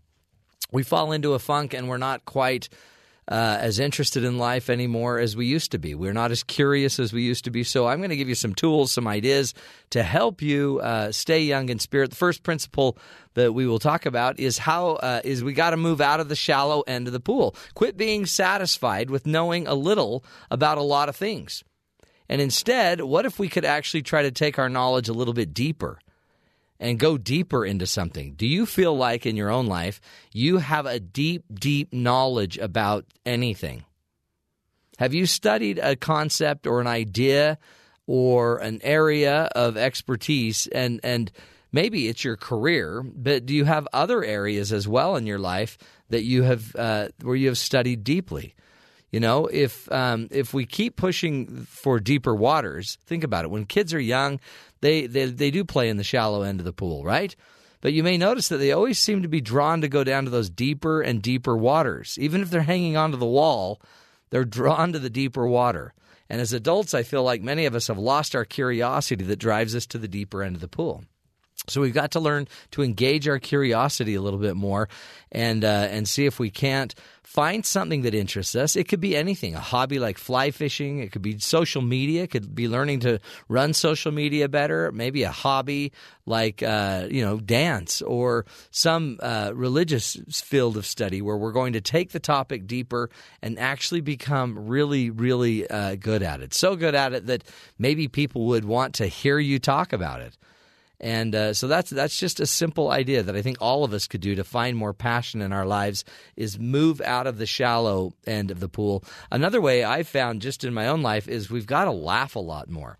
Some researchers claim that children laugh from 3 to 400 times a day while adults only laugh about 20 times a day. And uh, if you think about it too, that means kids are getting more of the neurochemicals that you that you get when you laugh um, that uh, and adults aren't getting uh, you know a tenth of that. So we've got to figure out a way to laugh a lot more. And um, one of the fu- funny things I found too about laughter is it is so contagious. If you don't believe me, go find a simple um, video of uh, kids like on YouTube laughing, like little babies laughing. Somebody sent me one the other day of just this cute little, you know, chunky little chubby kid, uh, baby in a diaper, just laughing. And I, I just watching it, you immediately start laughing because it is contagious. Um, Laughing burns calories, they say, 10% to 20% uh, increase in your heart rate, which means you could burn about 10 to 40 calories by simply laughing 10 to 15 minutes. Laughing is good for your relationships. Research shows that couples who use laughter and smile when discussing a touchy subject feel better uh, in the immediacy and uh, immediately after the discussion and reports higher levels of satisfaction in their relationship. Uh, laughter is attractive. Researchers have found that women laugh 126% more than men in cross gender conversations, with men preferring to be the one prompting the laughter. Nothing is more attractive than when, I guess, a man makes a joke and a woman actually laughs at it. Ha ha! So it is attractive in some ways. It's also good for your memory. You're more likely to retain things if you're learning and laughing at the same time. And it enhances immunity, it improves sleep. It uh, it eases digestion. It enhances your oxygen intake. It boosts immune function. So if you want to look younger and feel younger, you got to get 20 minutes of laughter a day. One of the great ways to do that nowadays is Netflix, YouTube. There's so many ways. Um, just you know, watching Studio C from BYU Broadcasting, or find some way to get more laughter into your life. Another one of uh, the ways that I've found that you could put a little more spring in your step is break some of your own rules a lot of us grew up with really strict, uh, stringent kind of boundaries or protocols that we were living our lives by. And, um, you know, I know people that uh, were empty nesters, and the minute they became empty nesters, everything in the life changed for them. They decided they're going to break a bunch of rules. They can go on short vacations, they could go take extended weekends. They don't even have to dress to walk around the house anymore. They they're breaking all their rules. Simply adding some excitement to your life by by uh, breaking some of your own rules. Now, I wouldn't break the big ones, right? But there's a lot of little things that we think we must do every day. Hey, maybe you don't need to have the bran flakes this morning. Maybe go for something crazy, something with sugar in it, something some sugar cocoa puffs. Live large. And another uh, simple one is just simply to adapt a life of awe. Awe is that feeling you feel when you look at the Grand Canyon and you're blown away. Or you see an animal in nature and you're like, and you want to pull your car over and watch it. We just need to find more awe in our lives. So let's push our limits uh, and let's today spend a little more time looking for something that literally just makes us stop and think, wow, cool, cool stuff anyway, some basic rules for all of us to, uh, you know, get that young spirit back in us. It's not easy, but uh, it's definitely worth it. We got a long life to live, so we may as well do it with some hope and some spirit. This is the Matt Townsend Show, doing what we can to help you live longer, love stronger, and lead a healthier life.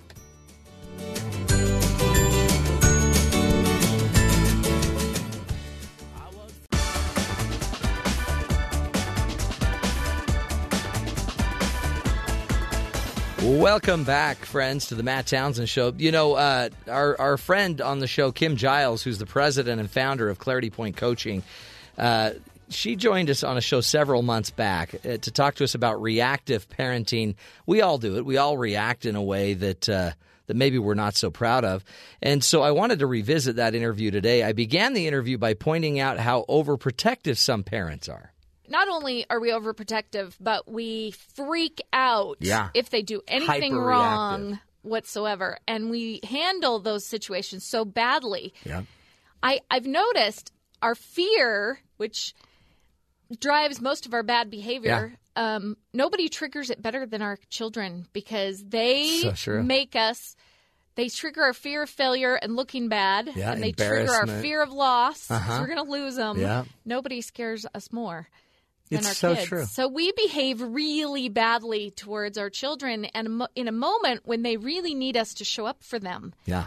but we're focused on our own fear. I had a, a, a relative come home from an LDS mission. They had been out 18 months. She's a wonderful young woman. She came home.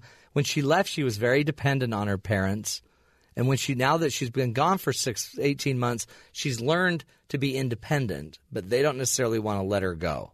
Ugh, so they're they trying to wanna put her push back her back in that box, before. and she just doesn't fit. And so she had to sit her parents down, which is something she never could have done before. And she's like, "I'm I need to grow up, and I already have. I just need you to Yeah, recognize now that." we need you to grow up. And, and interestingly, they took it very well. Good. but it could have gotten ugly and reactive because they could have gone, "Oh, so what? They, okay, then go do it on your own. Do it on your own." And they could have gotten really mean, and that's not going to help. It isn't. Um, I really believe that life is a classroom. I Yeah. talk about that a lot. We're here to learn. And I believe your children are your very best teachers. Yeah. And what we need to start seeing is our children are providing lessons for you to grow up. And every time they behave badly or have issues in their life, a matter of fact, um, my poor daughter, just this weekend, she the just one I've met. no, Okay. my my 20 year old daughter just spent five hundred dollars to fix her car, Uh huh. and Saturday night it got stolen, Oh no way! and it's gone. It's gone, Oh, and no. she's falling apart. She's so upset. But it's been interesting because I I really see everything that happens in my children's life as as a lesson for me, a chance for me to grow That's great. and learn. And I think no matter what happens with your children, no matter what they do, that this is today's lesson for you. Uh huh. Um, It's and always it's always really about you it is because you're the only one that can learn the lesson, teach the lesson, be the lesson. So I don't know if you remember, I told you about my very favorite parenting book in the world right now. It's called The Conscious Parent. It's Ah. a very Buddhist parenting Yeah, book. yeah. But I have to read this to you. He's, he says in the book, through our children, we get orchestra seats to the complex theatrics of our own immaturity. So true. They awaken our unresolved emotional issues, but because our children are vulnerable and powerless, we blame them for our react our Yeah, reactivity right. Front row seats. To At- at our your- immaturity. yeah. So we've got to notice when you react bad and flip out on your kids with anger, you know, disappointment, all of that kind of stuff. This this is your issues that are coming to the surface.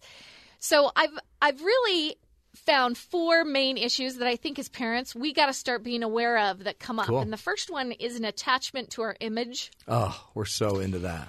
that my, if my kid does something bad, Mm-hmm. I'm going to look bad. And I think I told you before, my, my daughter got a tattoo. Yeah, yeah. And that was my first. Like, "Oh, what? what are people going to think of me? They're going to think you're horrible.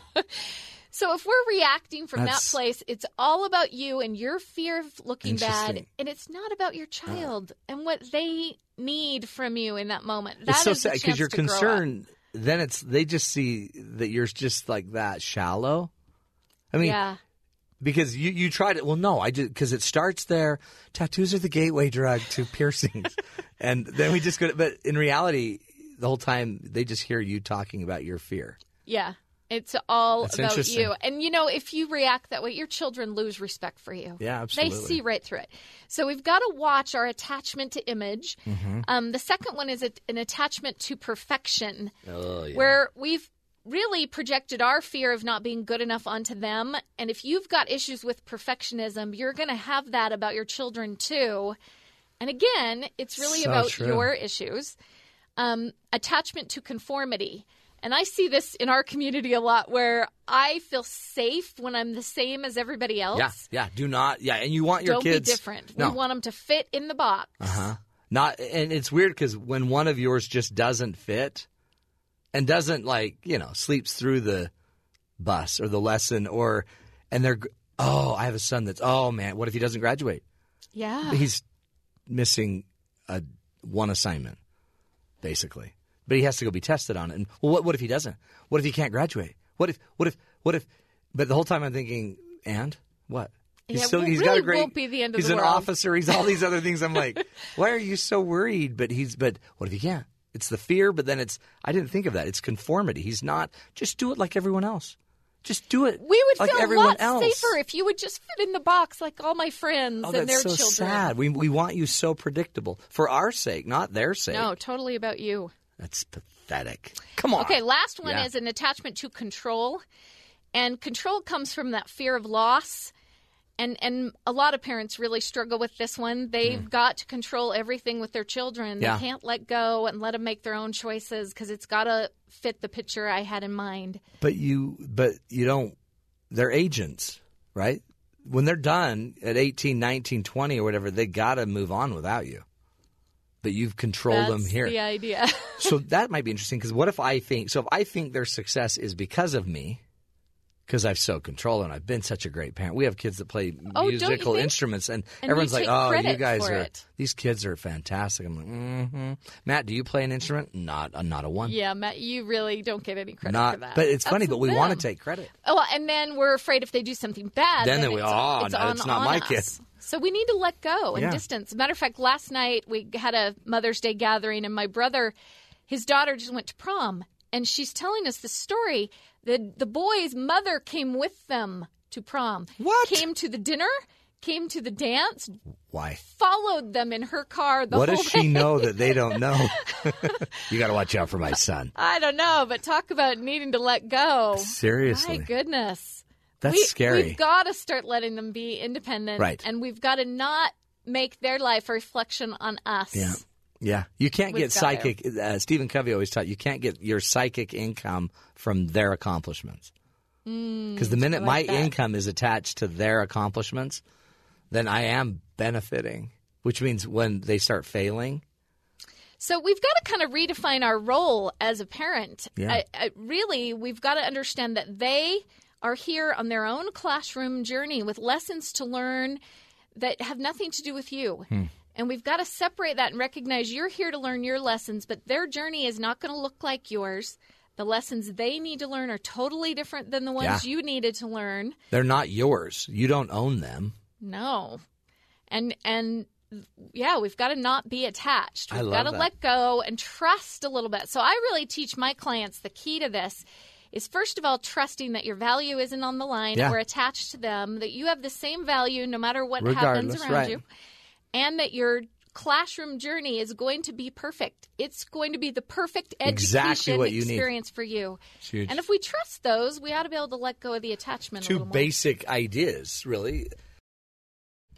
You know, it's when I think about uh, reactive parenting. It's a. By the way, it was my book, and my life could have been written on reactive parenting, because I was the rea- I am the reactive parent, if I'm not careful. So that's why I was glad we listened to Kim. Hmm. Now you guys don't do that. No, I do. You're young parents. My wife looks at me and goes, "What is up with you?" And I go, "Oh, he's bugging me, my my kid." she goes, "Would you grow up?" Your Fine. kid's bugging you, but you are you're you're not a reactive. My Jim. my wife thinks I'm kind of going to war with my six year old. really your Yeah. six year old daughter. Last night, so it's my my daughter has this way of not eating dinner, but eating all of the other foods that she wants. Yeah, And so last night, she just so happened to start feeling sick around dinner time. And then once dinner was over, she was up and running again. And I asked my wife, we didn't have a, a, a chance to finish this conversation, but I said, Am I a bad father if I don't believe my six year old daughter? And like before I could finish my sentence, she's like, Yes. Yes, Like, you're oh, okay. I guess we'll talk about this later. But like that's one day. So she does it again tomorrow. or Yeah. today, and she does it again tomorrow, then we know she's probably going to be an actress. Well, uh, it's just the timing of everything. It seems I, I'm becoming like a conspiracy theorist. Yeah. Because she seems to get all the foods that she wants without having to eat her dinner. And it's like, wait a minute, but she can do it in a way that you don't even realize it until days later. Or she's just being a kid. Yeah. Yeah. I, I don't know who we blame for this. Is it uh, is it our parenting? Is it our parents that did this to us? Is it just who we are, or is it President Trump? Somebody needs to pay for our parenting problem. But it's crazy. I, I, I'm way too hard on her because I think about the meals that I wouldn't eat as a kid. I wouldn't eat liver and onions when my dad would put that in front of me. Oh yeah, And Well, yet yeah. I'm, I'm just like so insistent that That's- she eat this meal. What that tells us is you're becoming a parent, and you're becoming a wonderful parent at that. Thank you. You're welcome. Um, it is parenting 101, right? It's hard. And so I think that's what's amazing. By the time your kids are 12, you I don't react nearly, I mean, half as much, not even that much. I, I hardly react to my kids anymore. So you're just not paying attention. They, yeah. Okay. They have to do something really crazy to make me think, what? It's just not worth it. Our biggest confrontation is dinner time because Oh, yeah. kids don't want to eat. Mm-hmm. So we usually just I'll if they if the boy doesn't eat, I wrap up the food, put it in the fridge. About a half hour later, I'm hungry. I bring out his dinner again. He gets mad. Do you 'Cause at least do you at least try to make it fun and like do the foil into a swan or no, something? We just put it in the fridge. So we, we go You're not through on this a process. ship. I, I've been counseling. I, I, I look at my wife. I go, it's not worth getting mad over because it just ruins the night. Yeah. Just give him his food. We know it's things that he likes. Yeah. If he doesn't want to eat it, he'll, He'll eat learn. eventually. He'll learn. And and then I'm the one that goes off the handle later because of something he does. And she looks at me like, "What did you? What did we just talk about at dinner?" I, I know, I know. and then I it just, just makes me so do you, mad. do you get the question? How many more bites? How Oh, many more yeah. bites do I have to do? just eat one bite. Of, we gave him a piece of pizza last night. He's like, "Can I just But you, like know, one you know bite?" what the real answer is, though, is you just don't give them any more food at the end of the day. I mean, you feed No. them dinner. If they don't eat it, that's fine. Yeah. Then they just get hungry, and they'll complain a million times. Mm-hmm. You know, yeah, darn it. Remember dinner was so good. Remember those Dino Nuggets? His thing is, "Oh, I'm full," and he wants dessert. Like, really? You were so full. Yeah, see? oh, it's crazy. Parenting 101, folks. We're all living it. We're all trying to make it through it. And uh, that's why we do the show to give you the tools, the information you need to be the kind of parent you want to be, to uh, lift our kids, too, to a whole new level. Uh, this is the Matt Townsend Show. We will continue the journey. More fun next hour.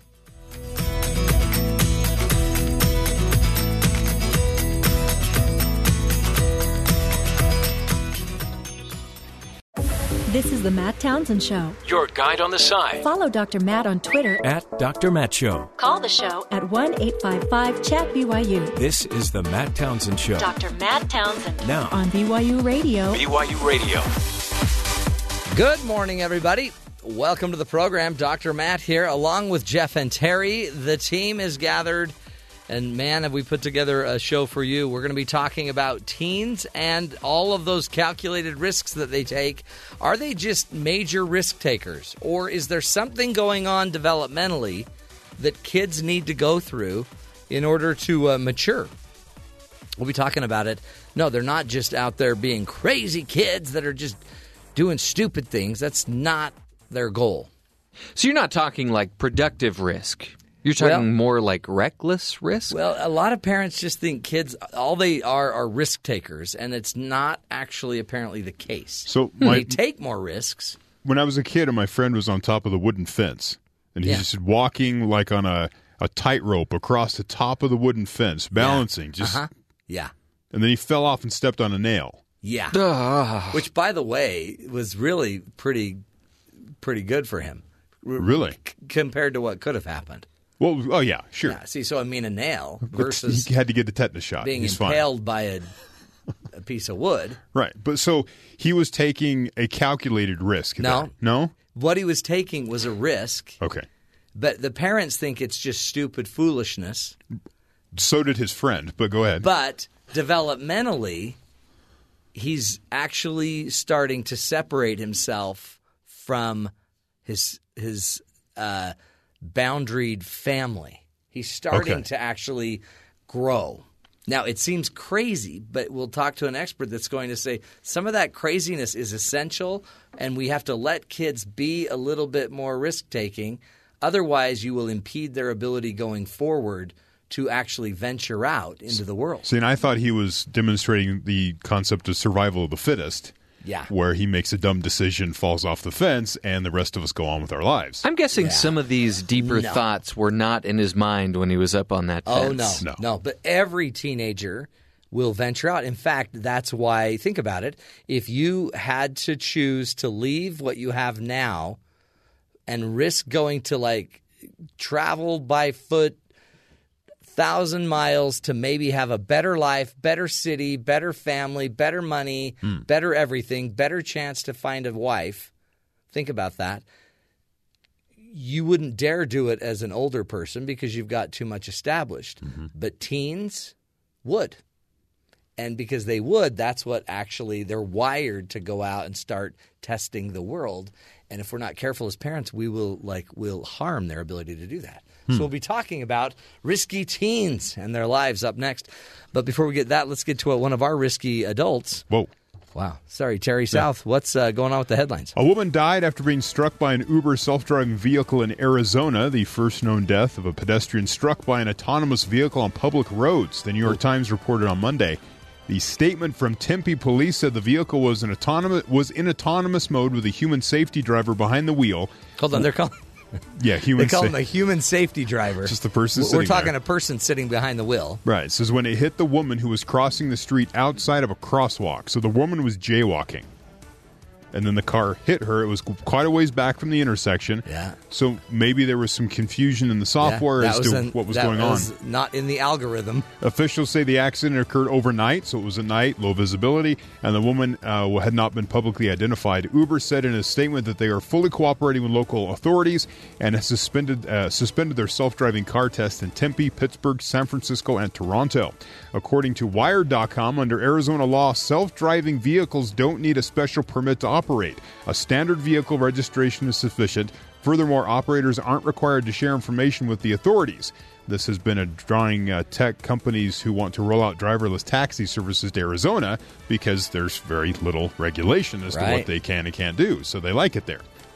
We'll, see. Ah. we'll see if that continues. Yeah. The White House and congressional Democrats traded immigration offers uh, futilely over the weekend, according to three sources familiar with the talks, leaving little chance of an immediate deal to protect dreamers. The White House on Sunday made an 11th hour push to include billions of dollars in border wall funding in a massive congressional spending bill due this week, but clashed with congressional Democrats over how far to go in protecting young immigrants that face deportations. The White House official asked Democrats to approve 25 billion for President Trump's border wall in exchange for extending the Deferred Action Childhood Arrivals program through the fall of 2020. That would give Trump his full wall funding request in the must pass spending bill and give him leverage over the DACA program heading into his 2020 reelection campaign. But Democrats balked, uh, demanding instead that the White House provide a pathway to citizenship for the 1.8 million young immigrants eligible under the DACA program. So they're trying to get DACA involved and the wall involved in the fun- funding program that has Yeah. to be signed by Friday, and there's Smart. a storm coming in. And, and some are saying they'll get the Mueller investigation. Like you can't fire Mueller in the bill as well. Yeah, let's No. throw everything in that bill the kitchen sink is next. so that so. we can't get anything passed.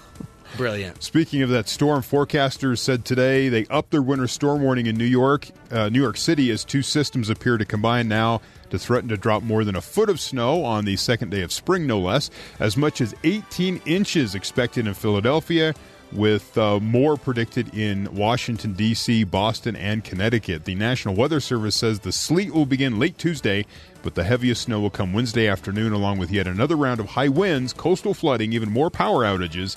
It'll be the fourth nor'easter to hit the region in less than a month. Oh wow! Do you know what the Rocky Mountains would do to have that snow? It'd be great. They would love it. It'd be 60 degrees here Instead, today. let's put it in Philadelphia.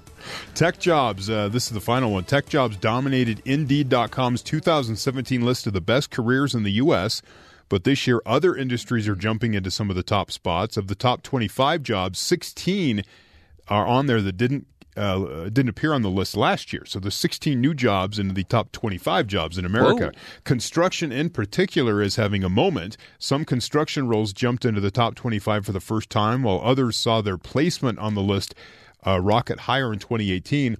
This uh, commercial project manager, for example, jumped from number 19 last year to the top spot this year on the list. Whoa. Now, Fortune magazine very helpfully explains that commercial project managers are responsible for developing and overseeing commercial projects. Yeah. which kind of is explained in the name, but they Seems put that in there anyway. The position saw 277% growth in job postings between 2014 and 2017. Wow. So, commercial job, what is it? Commercial project managers. It's a big like- deal. Seems like a gig. Now, Yeah. here, here are the other jobs on, on here. You have, uh, of course, commercial project manager. You have full stack developer. That's I a- think that was Jeff had that job That's a- once. that's That's the cup stacking, yeah, I believe. He yeah. was really good it's a at that. computer job. Uh, computer vision engineer. Oh, please. Uh, machine learning engineer. Okay. Pre construction manager. Construction superintendent. Optometrist. Post construction manager. Data scientist. Chief estimator. Oh wow. I could do that job. Yeah. And development operations engineer. Now, the only thing that would make this better is if you were doing optometry while doing construction. Hmm. That would be a high paying job. Well, that will happen someday. Someday. Uh, you know what they need is um, bodyguard dog walkers. There you go. Did you know who Miesha Tate is? Miesha Uh, no. Tate. She's a mixed martial arts fighter. Seven and a half months pregnant. Did you hear about this story? No, what'd she do? She was walking her cute little dog Scooter around the neighborhood, pregnant, and another dog attacked her. Hmm. So, A, don't attack a mixed martial arts expert. So, when this dog jumped over to, to basically get on the neck of her little pup, Miesha, pregnant, jumps down and tackles the dog and like throws it for a throw that it's never experienced. And uh, luckily, but she got torn up and then saved her dog, picked her dog up, and the other dog eventually uh, went away. But she was scraped up. And then, as she had time to think about it, she started feeling guilty about potentially endangering her baby. And anyway, but she's like, you know, what do you do? Just, just reacting, just reacting. But everyone's fine. Miesha's fine. The baby's fine. And Scooter the puppy's fine. All is well. Scary times, folks. Hey, up next, we're going to be talking about teens and their calculated risks with an expert. This is the Matt Townsend Show, helping you grow healthier, happier families.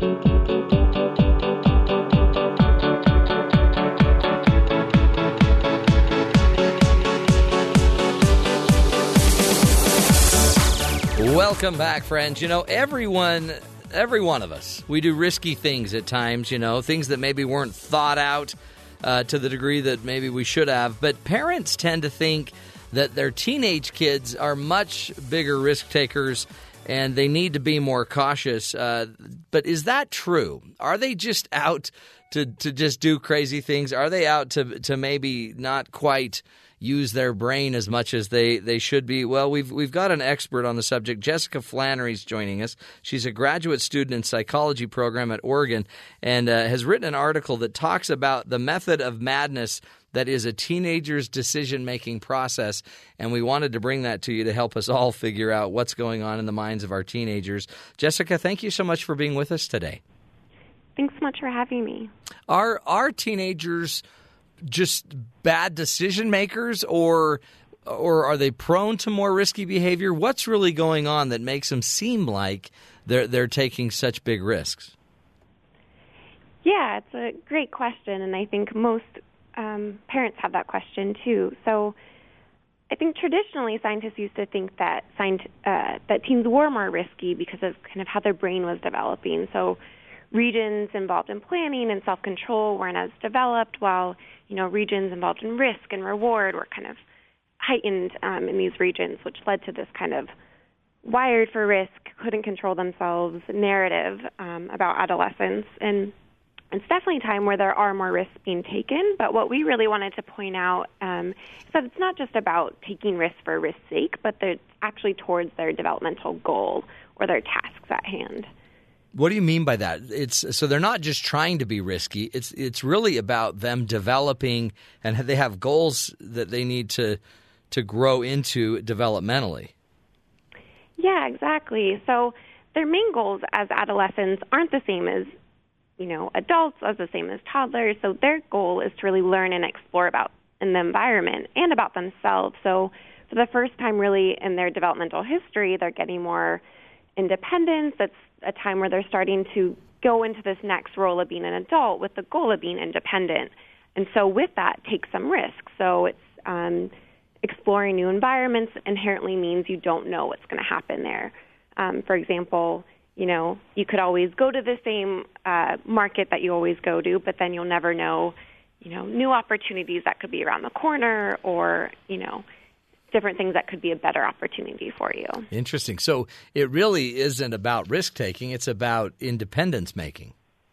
Yeah, exactly. So I think that's a really big part of it. It's um, learning about who they are um, just within themselves, too. So it's a period where they're kind of figuring out who they are, trying on different cells, but can mean, you know, exploring and trying on, you know, just as you would with fashion, for example, you might pick out hat where you're trying to, you know, do I wear the baseball hat? Do I wear it backward? Do I wear it to the side? Maybe I try the cowboy hat on. Um, and ultimately, you'll pick what feels best for you, like what feels most like you. Hmm. And teens are doing the same kind of thing, but with their whole identity. That is so interesting too. I mean, I have a son right now that is just loving the idea of growing his hair out and just thinks it's the greatest thing in the world. And every time I look at him, I'm like, ah, come on, are we not ready to do that yet? Let's should we not cut that hair yet? But really, what you're saying is it's he's just trying to figure out himself, try new things, explore, and and I guess our job as parents is to make that safe. Yeah, and it is a really tricky period for parents, you know, and infancy and you know prenatally there's all these books on what to expect. And even sometimes by the week on this week you should expect this to happen. And then all of a sudden adolescence come and there's no there's not as many books i guess to really tell you what to expect. And it looks so different teen to teen. So it can be a scary job for parents too to figure out how much you know control do i let go of? How much do i rein in? So it's a whole new avenue of figuring out what's too much control what's enough to give away. Is it is there and, and, i guess the overall benefit of some of this riskier behavior though is that that they're they're learning they're growing. I mean i guess our assumption as parents is that they're not learning or they they wouldn't you know they wouldn't go climb on the roof if they were learning. But um, but they're really climbing on the roof roof and sitting up on the roof or doing risky things to to be independent. Um, do do they they they're doing this naturally. Do do they actually learn as they're doing this? Confirm for us as parents that that this is a learning process. Yeah, and it's a yeah, it's a great question to kind of think about. Um, but I think it's helpful to think of the lens that you're thinking through. So, for a lot of these decisions, we think, would we do this as an adult? Is this an learning opportunity that we would take? And a lot of the times the answer is no, we wouldn't choose to learn that way, and so we don't understand why they would choose to do it that way. Um, but they have different priorities and goals that they're going toward, that actually the learning that they're doing is in service of that. So you can even think about maybe sneaking out, for example. Um, you know, that there's a lot of risk there. Parents might think of how they're not learning or thinking about the future of those consequences that if they get caught or something really bad happened, for a teen, though, what they might be thinking is they're actually planning quite a bit of how to get out of the house without the parent knowing and thinking in the future, if I didn't do this, what would this mean for my peer relationships? So there is some thought and planning involved and learning about what's going to happen, but their goals are different, so they're kind of weighing different uh, risks and benefits than what an adult would be doing. Are there goals in their mind? Are they are they overt goals that they actually recognize in their mind, or are these just developmental like stages that they're going through, and the goal is kind of subconscious? Yeah, I would say that probably varies peer or adolescent to adolescent, and that's a, a good thing to think about too. That there's just a lot of individual differences between teens so when we think of the risky teen, um, it's not all teens are out doing crazy things and they're all you know ending up incarcerated. Actually, most of us make it out of teens uh, years quite fine, and we end up into adulthood. Um, so they are able to make these decisions and kind of get through it. Yeah. Do you? I mean, parents, like you said, we use our filter, and first there's we know our, first our kids are sneaking out. We know someday they'll be drug addicts, and then they'll be in prison. Um, that's kind of where our mind naturally goes. But but overall, you're saying that these these kids really are just they're just doing what's developmentally normal, and we as teenagers would have done similar things, uh, just in our own world. Yeah, exactly. So taking risks doesn't mean that you know your teen's going to end up in prison or something like that. Um, and of course, there's different levels of risk, and so the risk that we're talking about isn't the really extreme risks that are involved in mortality um, rates or um, greater incarceration rates. So just this idea that kind of normalizing that risk taking is in fact something that is occurring and isn't most likely going to end up, for the most part, for most teens down this really negative trajectory path for them. What can we do as parents to facilitate um, healthy risk taking and, and independence making? Such a great question, and it's a hard one because each teen is so different. And so I think the best thing that t- uh, parents have on their side is they know their individual teen the best. Um, and so with research, we kind of at this point are really looking at these averages. But what we also know is there's no such thing as the typical teen. Um, there's so much difference teen to teen. So beyond just age, understanding a little bit of what your teen is going through. So, and actually, a good um, analogy to kind of think about is if um, you know you're learning the high beam and there's a spotter there, and the goal is to you know eventually perform and be able to do tricks and perform and you know get rated on being on the high beam. So when you're learning, you have the spotter right underneath you, and they're close and they're catching every fall, and eventually they move away. And the goal is to have them on the sidelines. But sometimes, and if you think of the parent as kind of that spotter for the kid underneath the high beam, they might move away too quickly, and the kid falls. So there's going to be some tumbles along the way. But eventually, the goal is you know they can go on the sideline and they can watch from a distance. So sometimes it involves you know giving the kid the car keys with knowing this could be an accident, but eventually they need to drive on their own. So the parent also has to take some risk too of gauging when their kid is ready for that next level um, of independence. Yeah, absolutely. Um, again, we're speaking with Jessica Flannery, who is a graduate student in the clinical psychology program at the University of Oregon. Her, her uh, research interests broadly focus on how early adverse experiences influence the neuroendocrine pathways and functions. Um, and Jessica, one of the things that uh, I, I wanted to ask you, because I'm sure Uh, you'd have some incredible insight for adults as parents, but also for the teens. If you were to speak to a group of teens, what advice would you give teens on on their developmental process of of becoming independent and risk taking? What would you be talking to the teens about? Yeah, that's a great question. I think a lot of it would be to also give themselves some slack. I I think teens really do know that they get a bad rap from the public that they just can't control themselves, but you know, give them a little bit of insight of yeah, you know, things some things might be a little bit harder for you. There are differences in how they are thinking about things, but that's not a bad thing. So I think I would just give some reassurance that, you know, they're figuring it out and they're going to be okay and that it is normal to be exploring and not sure what's going on. Um, and to, yeah, give that freedom to explore a little bit. Because it really is. I mean, it, I, I remember doing riskier things that, and and like I just talking to my son, um, that's a senior in high school. The stuff he does, as a parent, I'm like, oh yeah, you can't do that. you, you can't do that. And he's like, I know. That's why I didn't tell you till now. Um, but it, it really is. It's kind of a rite of passage but to know that developmentally their brains are stretching and that a lot of this is very healthy, it's powerful. I guess the, the great thing would be is if we could make it safe enough for our kids to open up to us, to talk about it, um, so we can be that spotter for them. Yeah, and I think, at least my opinion for that would be really that one of the best ways parents could do that is instead of you know the more we can think about what is their function of that behavior. So they're not just if we think they're doing this to be risky then we might get more easily mad at them for their behavior not understand.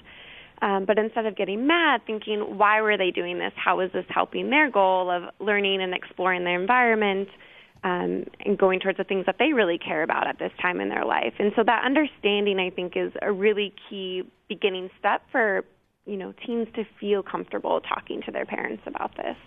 Yeah, is there are there things to watch out for that tell us okay, this risk is now we're just being stupid.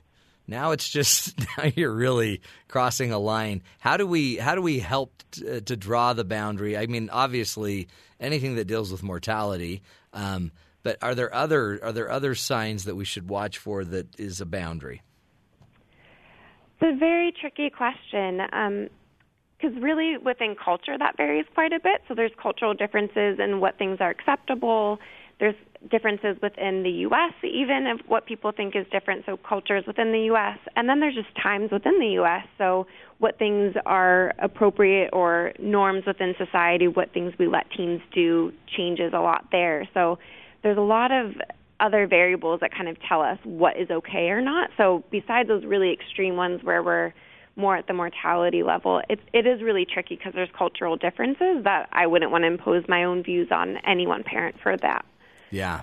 What what um, g- give us an example though of uh, like a cultural view.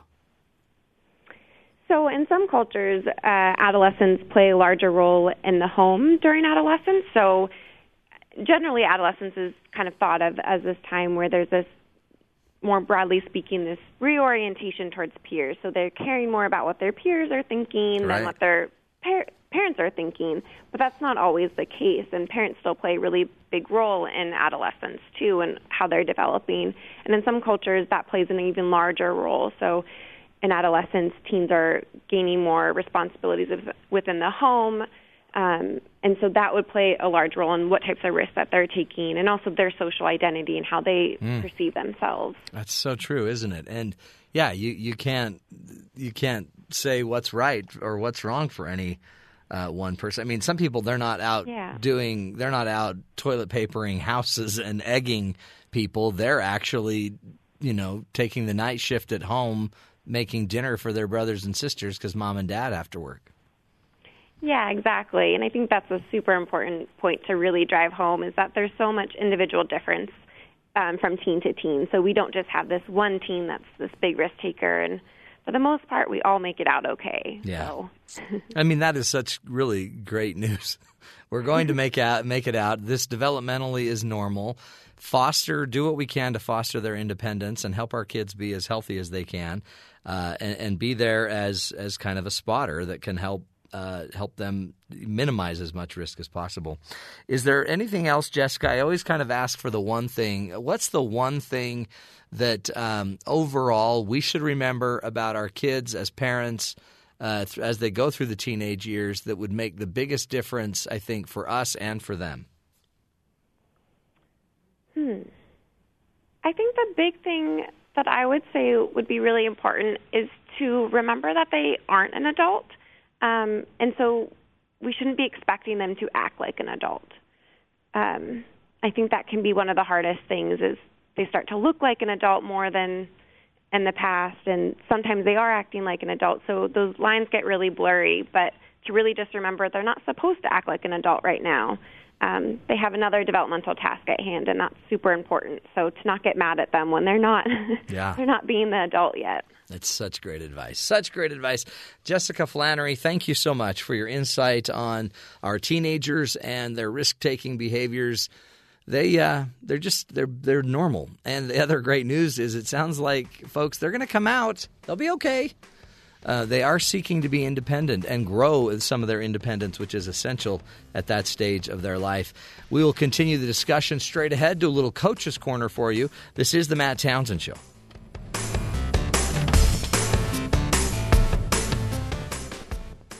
What's the matter with you, boy? You too stupid to do what your coach tells you? Because life doesn't come with a handbook, you need a coach.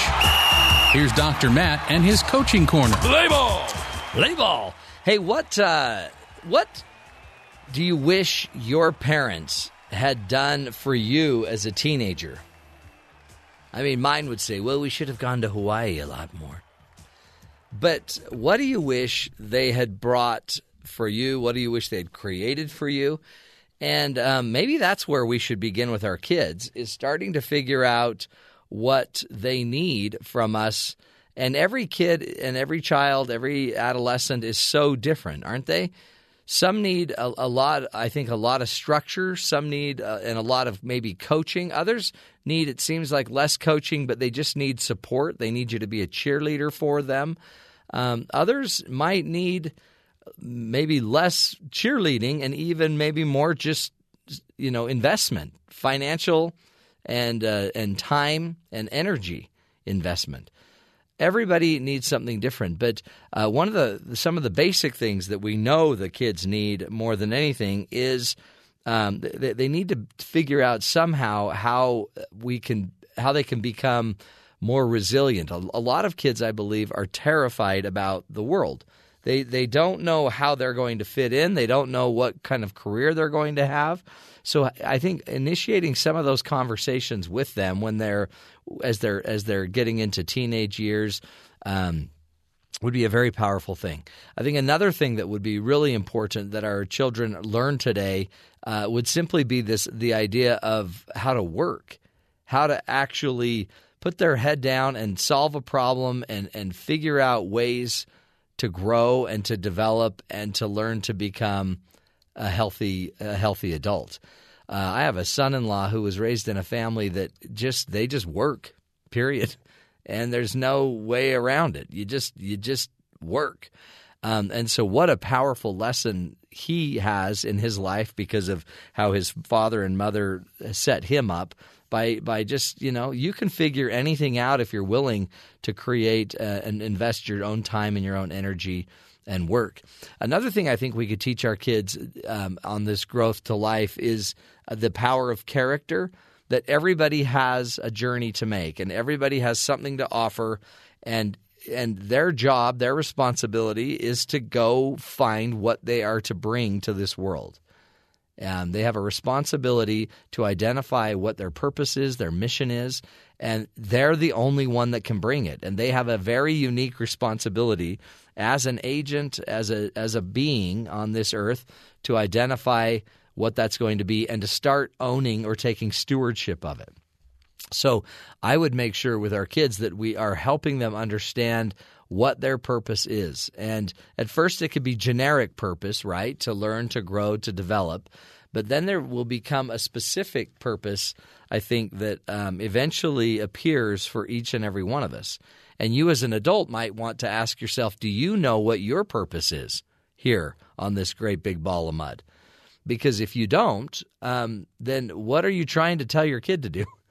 How are you motivating your child if you're not sure um, what they are supposed to be doing. So make sure you've got yours figured out a little bit and and and and, and help them with that. Another thing that I think every child uh, should have to learn to do and should learn to do is to learn to do hard things. Um, you, there's nothing more real about being an adult than you sometimes have to do things you just don't want to do because no one else will do it. I mean, how many times have you had one of your children come home and you know bleeding and like uh oh I fell on the fence and now we need to go get stitches and then you're spending the entire night getting stitches. It's just hard stuff. And if we could teach our kids that hey it's not about what you feel like doing it's not about you know what mood you're in we're going to do hard things. And we're that's part of that work ethic I was talking about earlier.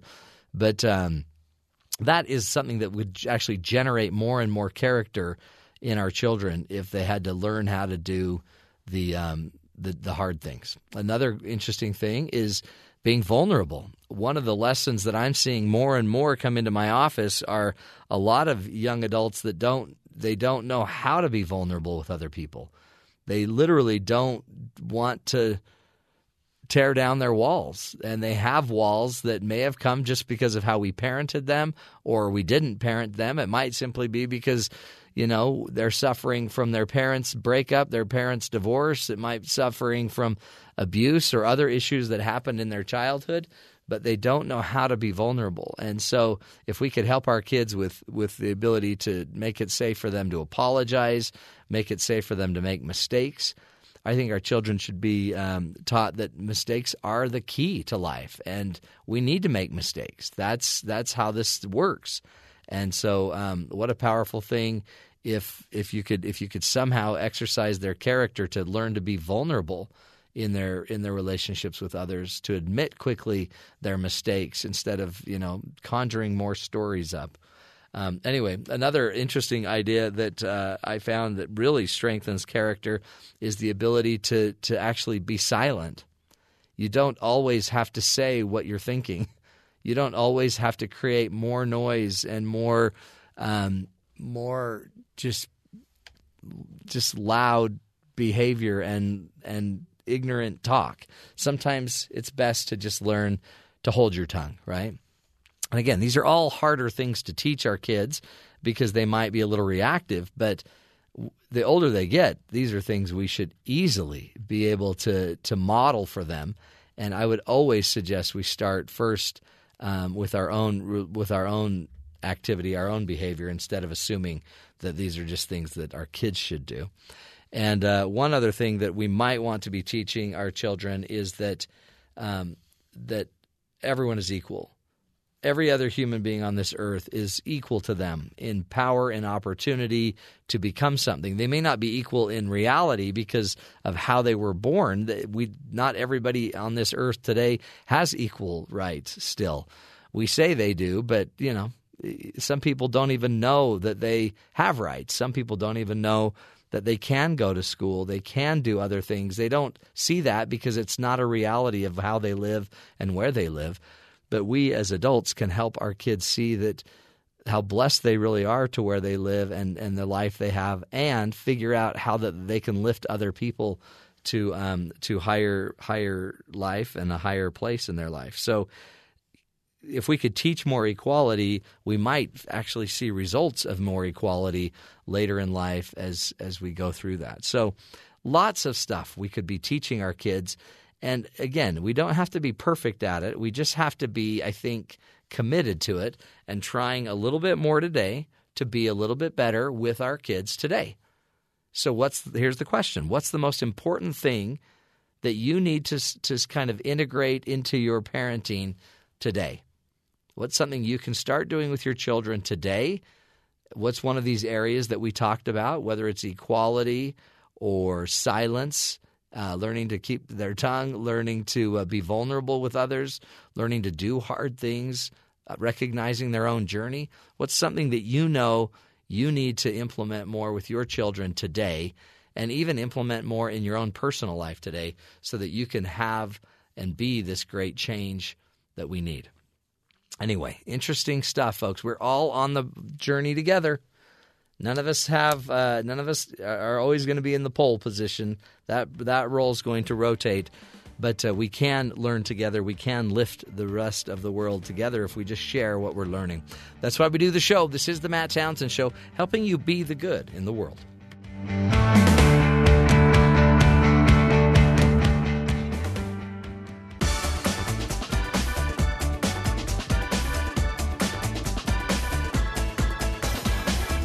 Welcome back, friends. You know, Julie Nelson is uh, has a master's degree in marriage and family and human development, and is a contributor here on the Matt Townsend Show. She teaches classes such as applied parenting and marriage and relationship skills at Utah Valley University.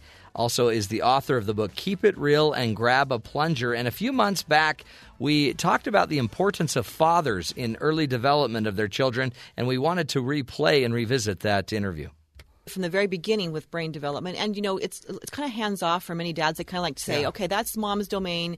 And from the very beginning, she's the one spending all the time with the kid, getting up in the middle of the night and doing the feeding. And he just kind of waits till they're like what eight, and he can throw balls with them. Yeah, yeah, you know? yeah. Even younger, you could throw, you could wrestle with them when they're three, Yeah, two. yeah. Um, so very beginning, we want to start that bonding so that we can get into the wrestling and feel like I can be a part of their life from the very beginning. Yeah, it, it seems like moms don't always like how we inject ourselves into the child's life. Yeah, see, there's we this, overstimulate. There's this dichotomy where the fathers overstimulate and the moms want to calm down. Yeah. The fathers do the rough play, the moms do the cuddling. Usually, and dads end up accidentally hurting their kids more. like my my husband, I share this with my students at the university. We talk about this, the importance of dad and play. What happens when you put a kid in a room with a bunch of adults and you hand a, a nine month old to uh, off to a, a, a dad in the room, or Yeah. you know, just a, a male in the room? What does he do? Throws them up in the Yeah, air. Yeah, we start right? tossing Yeah, like a football. Because we love them. That's right. That's how we show we love them. And my husband, he, um, he, I don't know how old he was a baby, and his his father had just returned from a tour of duty in Vietnam. Hadn't seen him for like six months or a year or something like that, you know. So he comes home. Dad's not been there for a year. Everyone's so excited, and um, so he comes through the door, picks up my husband, who's a child, young child at the time, throws him up in the air a little too high. Oh, no. Gashes his forehead on the chandelier, and they have to go to the emergency Are you room. so he's got this scar on his forehead for the rest of his life. but no, they do. They Thanks, do. Dad. Yeah, yeah. But research has shown that the the fathers from the very beginning who are more involved from the Family Medical and Medical Leave Act, um, that paternal leave really does play a part in the well being not only of the of the company. It does benefit Yeah, the it helps company, the company. and of our economy, but the, the children themselves and the family life. Um, they find research that fathers are more involved in playing with their kids as well as their care, and the children flourished academically. Hmm. Um, so I think this this ingredient that the fathers bring into um, the dynamics of the home, where they do have more of this uh, physical play, Yeah. and we're going to talk more about benefits of that. because the it, it also just seems like if he bonds with his kids, he's more predictable. He's safer. He'll be around longer. It's mm-hmm. he's a part of it. If he if he just kind of goes back to work, he's not going to be as bonded. Yeah, well, anything you invest in, and Yeah. anytime you um, have that that time from the very beginning, then you feel like I am an actor in this person's um, life, and I need to be there, and I have a, a, a contribution that's unique to what the mother gives, and not that the mother can't do physical play as well, and the fathers can't be nurturers, but they each can bring their own. And, and research has shown that fathers just tend to, as one research says, tend to engage in more physical, stimulating, and unpredictable play than mothers do. Mm-hmm. Um, this same researchers said that they what they did was rats. Okay, we always we always try everything with rats first, course. right? Of course, well, they're great fathers too. they are. And um, if we damage their brains, it's okay, That's right? right, yeah. But what happened was is they were they raised these rats in stimulating environments with complex toys and social contexts and acrobatic challenges, so more physical play. Hmm. And these rats outperformed rats that were reared in isolation. The rats had more synapses per neuron, more dendritic branching, and increased capillary flow. The father's orientation towards the physical play creates a stimulating environment that is similar to that that was experienced by the high performing rats. Interesting. Um, so you have the more blood flow, you have more of that complex. Yeah. You know the the the uh, um, dendritic.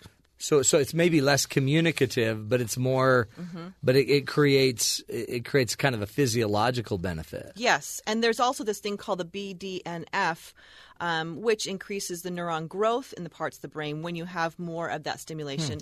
It's responsible for memory and logic and higher learning skills, which is necessary for academic success for the first six years of their life, five years. Yeah. You are you're stimulating the, the brain to do better, to perform better in school. So fathers play that part. So when mothers see, get a little anxious because Yeah. dad's doing a little bit too much Why of this you- rough, yeah, yeah. it really is good as long as it's safe. Yeah. But it's good if, okay if they fall down and get you know outy, that's Right. fine too. Yeah, um, because they learn. One of the things that happens is is that is that children learn that unpredictability is part of life. Yeah. And so when you have these um, give and takes and things are not always scripted, like we're going to play a you know a Uno or whatever, Yeah. and it's not just here are the rules. Roughhousing doesn't really always have rules. No. You just kind of like tumble and up. wrestle and you pl- make it up, and not everything goes the way you want it to. And so you learn with socio emotional development Yeah. that um, you can have. Um, Unpredictability in your life. You can learn to read um, the difference between play and aggression when it goes too far. You bet. 'Cause Which there's- happens a lot. Which happens where you play and then it escalates, And then the kid's and crying. and dad, dad has to go, "Hey, let's bring it Yeah. down." And dad's the one that's kind of helping the child learn when it's going too far. That's that emotional management. Mhm. Emotional, social, emotional intelligence helps children to read and interpret social cues. Yeah. That's what you're doing with fathers. Is you're learning how to when someone's crossed the line, Mhm. when we need to pull it back. Um, it also um, has been linked with research to control violent impulses later in life because you know the difference. Yeah. um, and you've been taught from from very young. So um, you. Also, fathers, uh, you know, moms do the cuddling, they do the kissing of the boo boos. Yeah. But dads have more of a tendency when things get a little bit more out of control. They distract their kids from the pain. Maybe they got themselves hurt. They do some humor. Let's go do something else now. We distract them. Take their mind off. Take off their it. mind off so they learn how to cope when they're out in the world and they need to um, be involved with some maybe some painful situations It's interesting because you just you think, oh yeah, we think everyone's replaceable.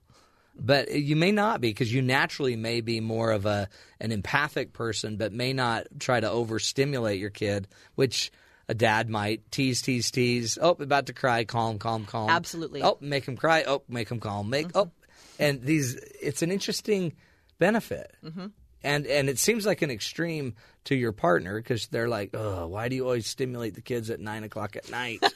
We're trying to get them to go to bed. Absolutely. That was Julie Nelson, Julie K. Nelson. We call her the bomb mom. And again, uh, she wrote the book uh, "Keep It Real and Grab a Plunger," which provides a lot of great parenting tips on the show. Um, but uh, Jeffrey, see, so that's good news for you, Jeff. You are an essential, important role to the development of your children. I feel needed. You are needed, and you need to wrestle with your kids more. You need to. You need to have fun with them. You need to stimulate them. You help them understand how to not overreact to life. I'm trying to not just focus on the fun because I think there's a danger in that too, which I'm finding out. Yeah. My wife and I recently came to the realization that I think we spoil our kids. Yeah. So I'm trying to back off a little bit, be a little more firm, but also find more productive ways to spend time with them. Like, let's read this book together. Exactly. And, But- and make sure you make sure you uh, teach them to. I mean, make sure you stimulate them a little late Sure. at night, so so that they have to learn to calm down. Yeah. they have to learn to relax. But then also taking things like chores and making them not seem like they're so much like chores. Yeah. So, for instance, the other day, my uh, six year old, for part of her homework, had to count to 100. Oh Okay? wow, yeah. Um, and so and I thought, instead of just having her count to 100, why don't I go hide while she's counting to 100? And then after 100, she comes and looks for me. How fun! So we combined it with hide and seek. But what if she didn't finish? There was there were a few pauses, but she she picked it up and, and did an awesome job. That's pretty cool. See, you're a good father. That's a great sign that you're gonna you're it's going to work. I'm gonna make it. And the mere fact that your wife is home and helping the kids every day. Yeah. And helping them understand how dad's got some issues. Mm-hmm. Thank heavens for moms that uh, walk the kids through our crazy little uh, our crazy little lives. That's it, folks. Hour number two. It's in the can. Remember, uh, we're doing what we can to give you the tools you need to pick up your game and be the good in the world. We'll continue the journey next hour. More fun. This is the Matt Townsend Show.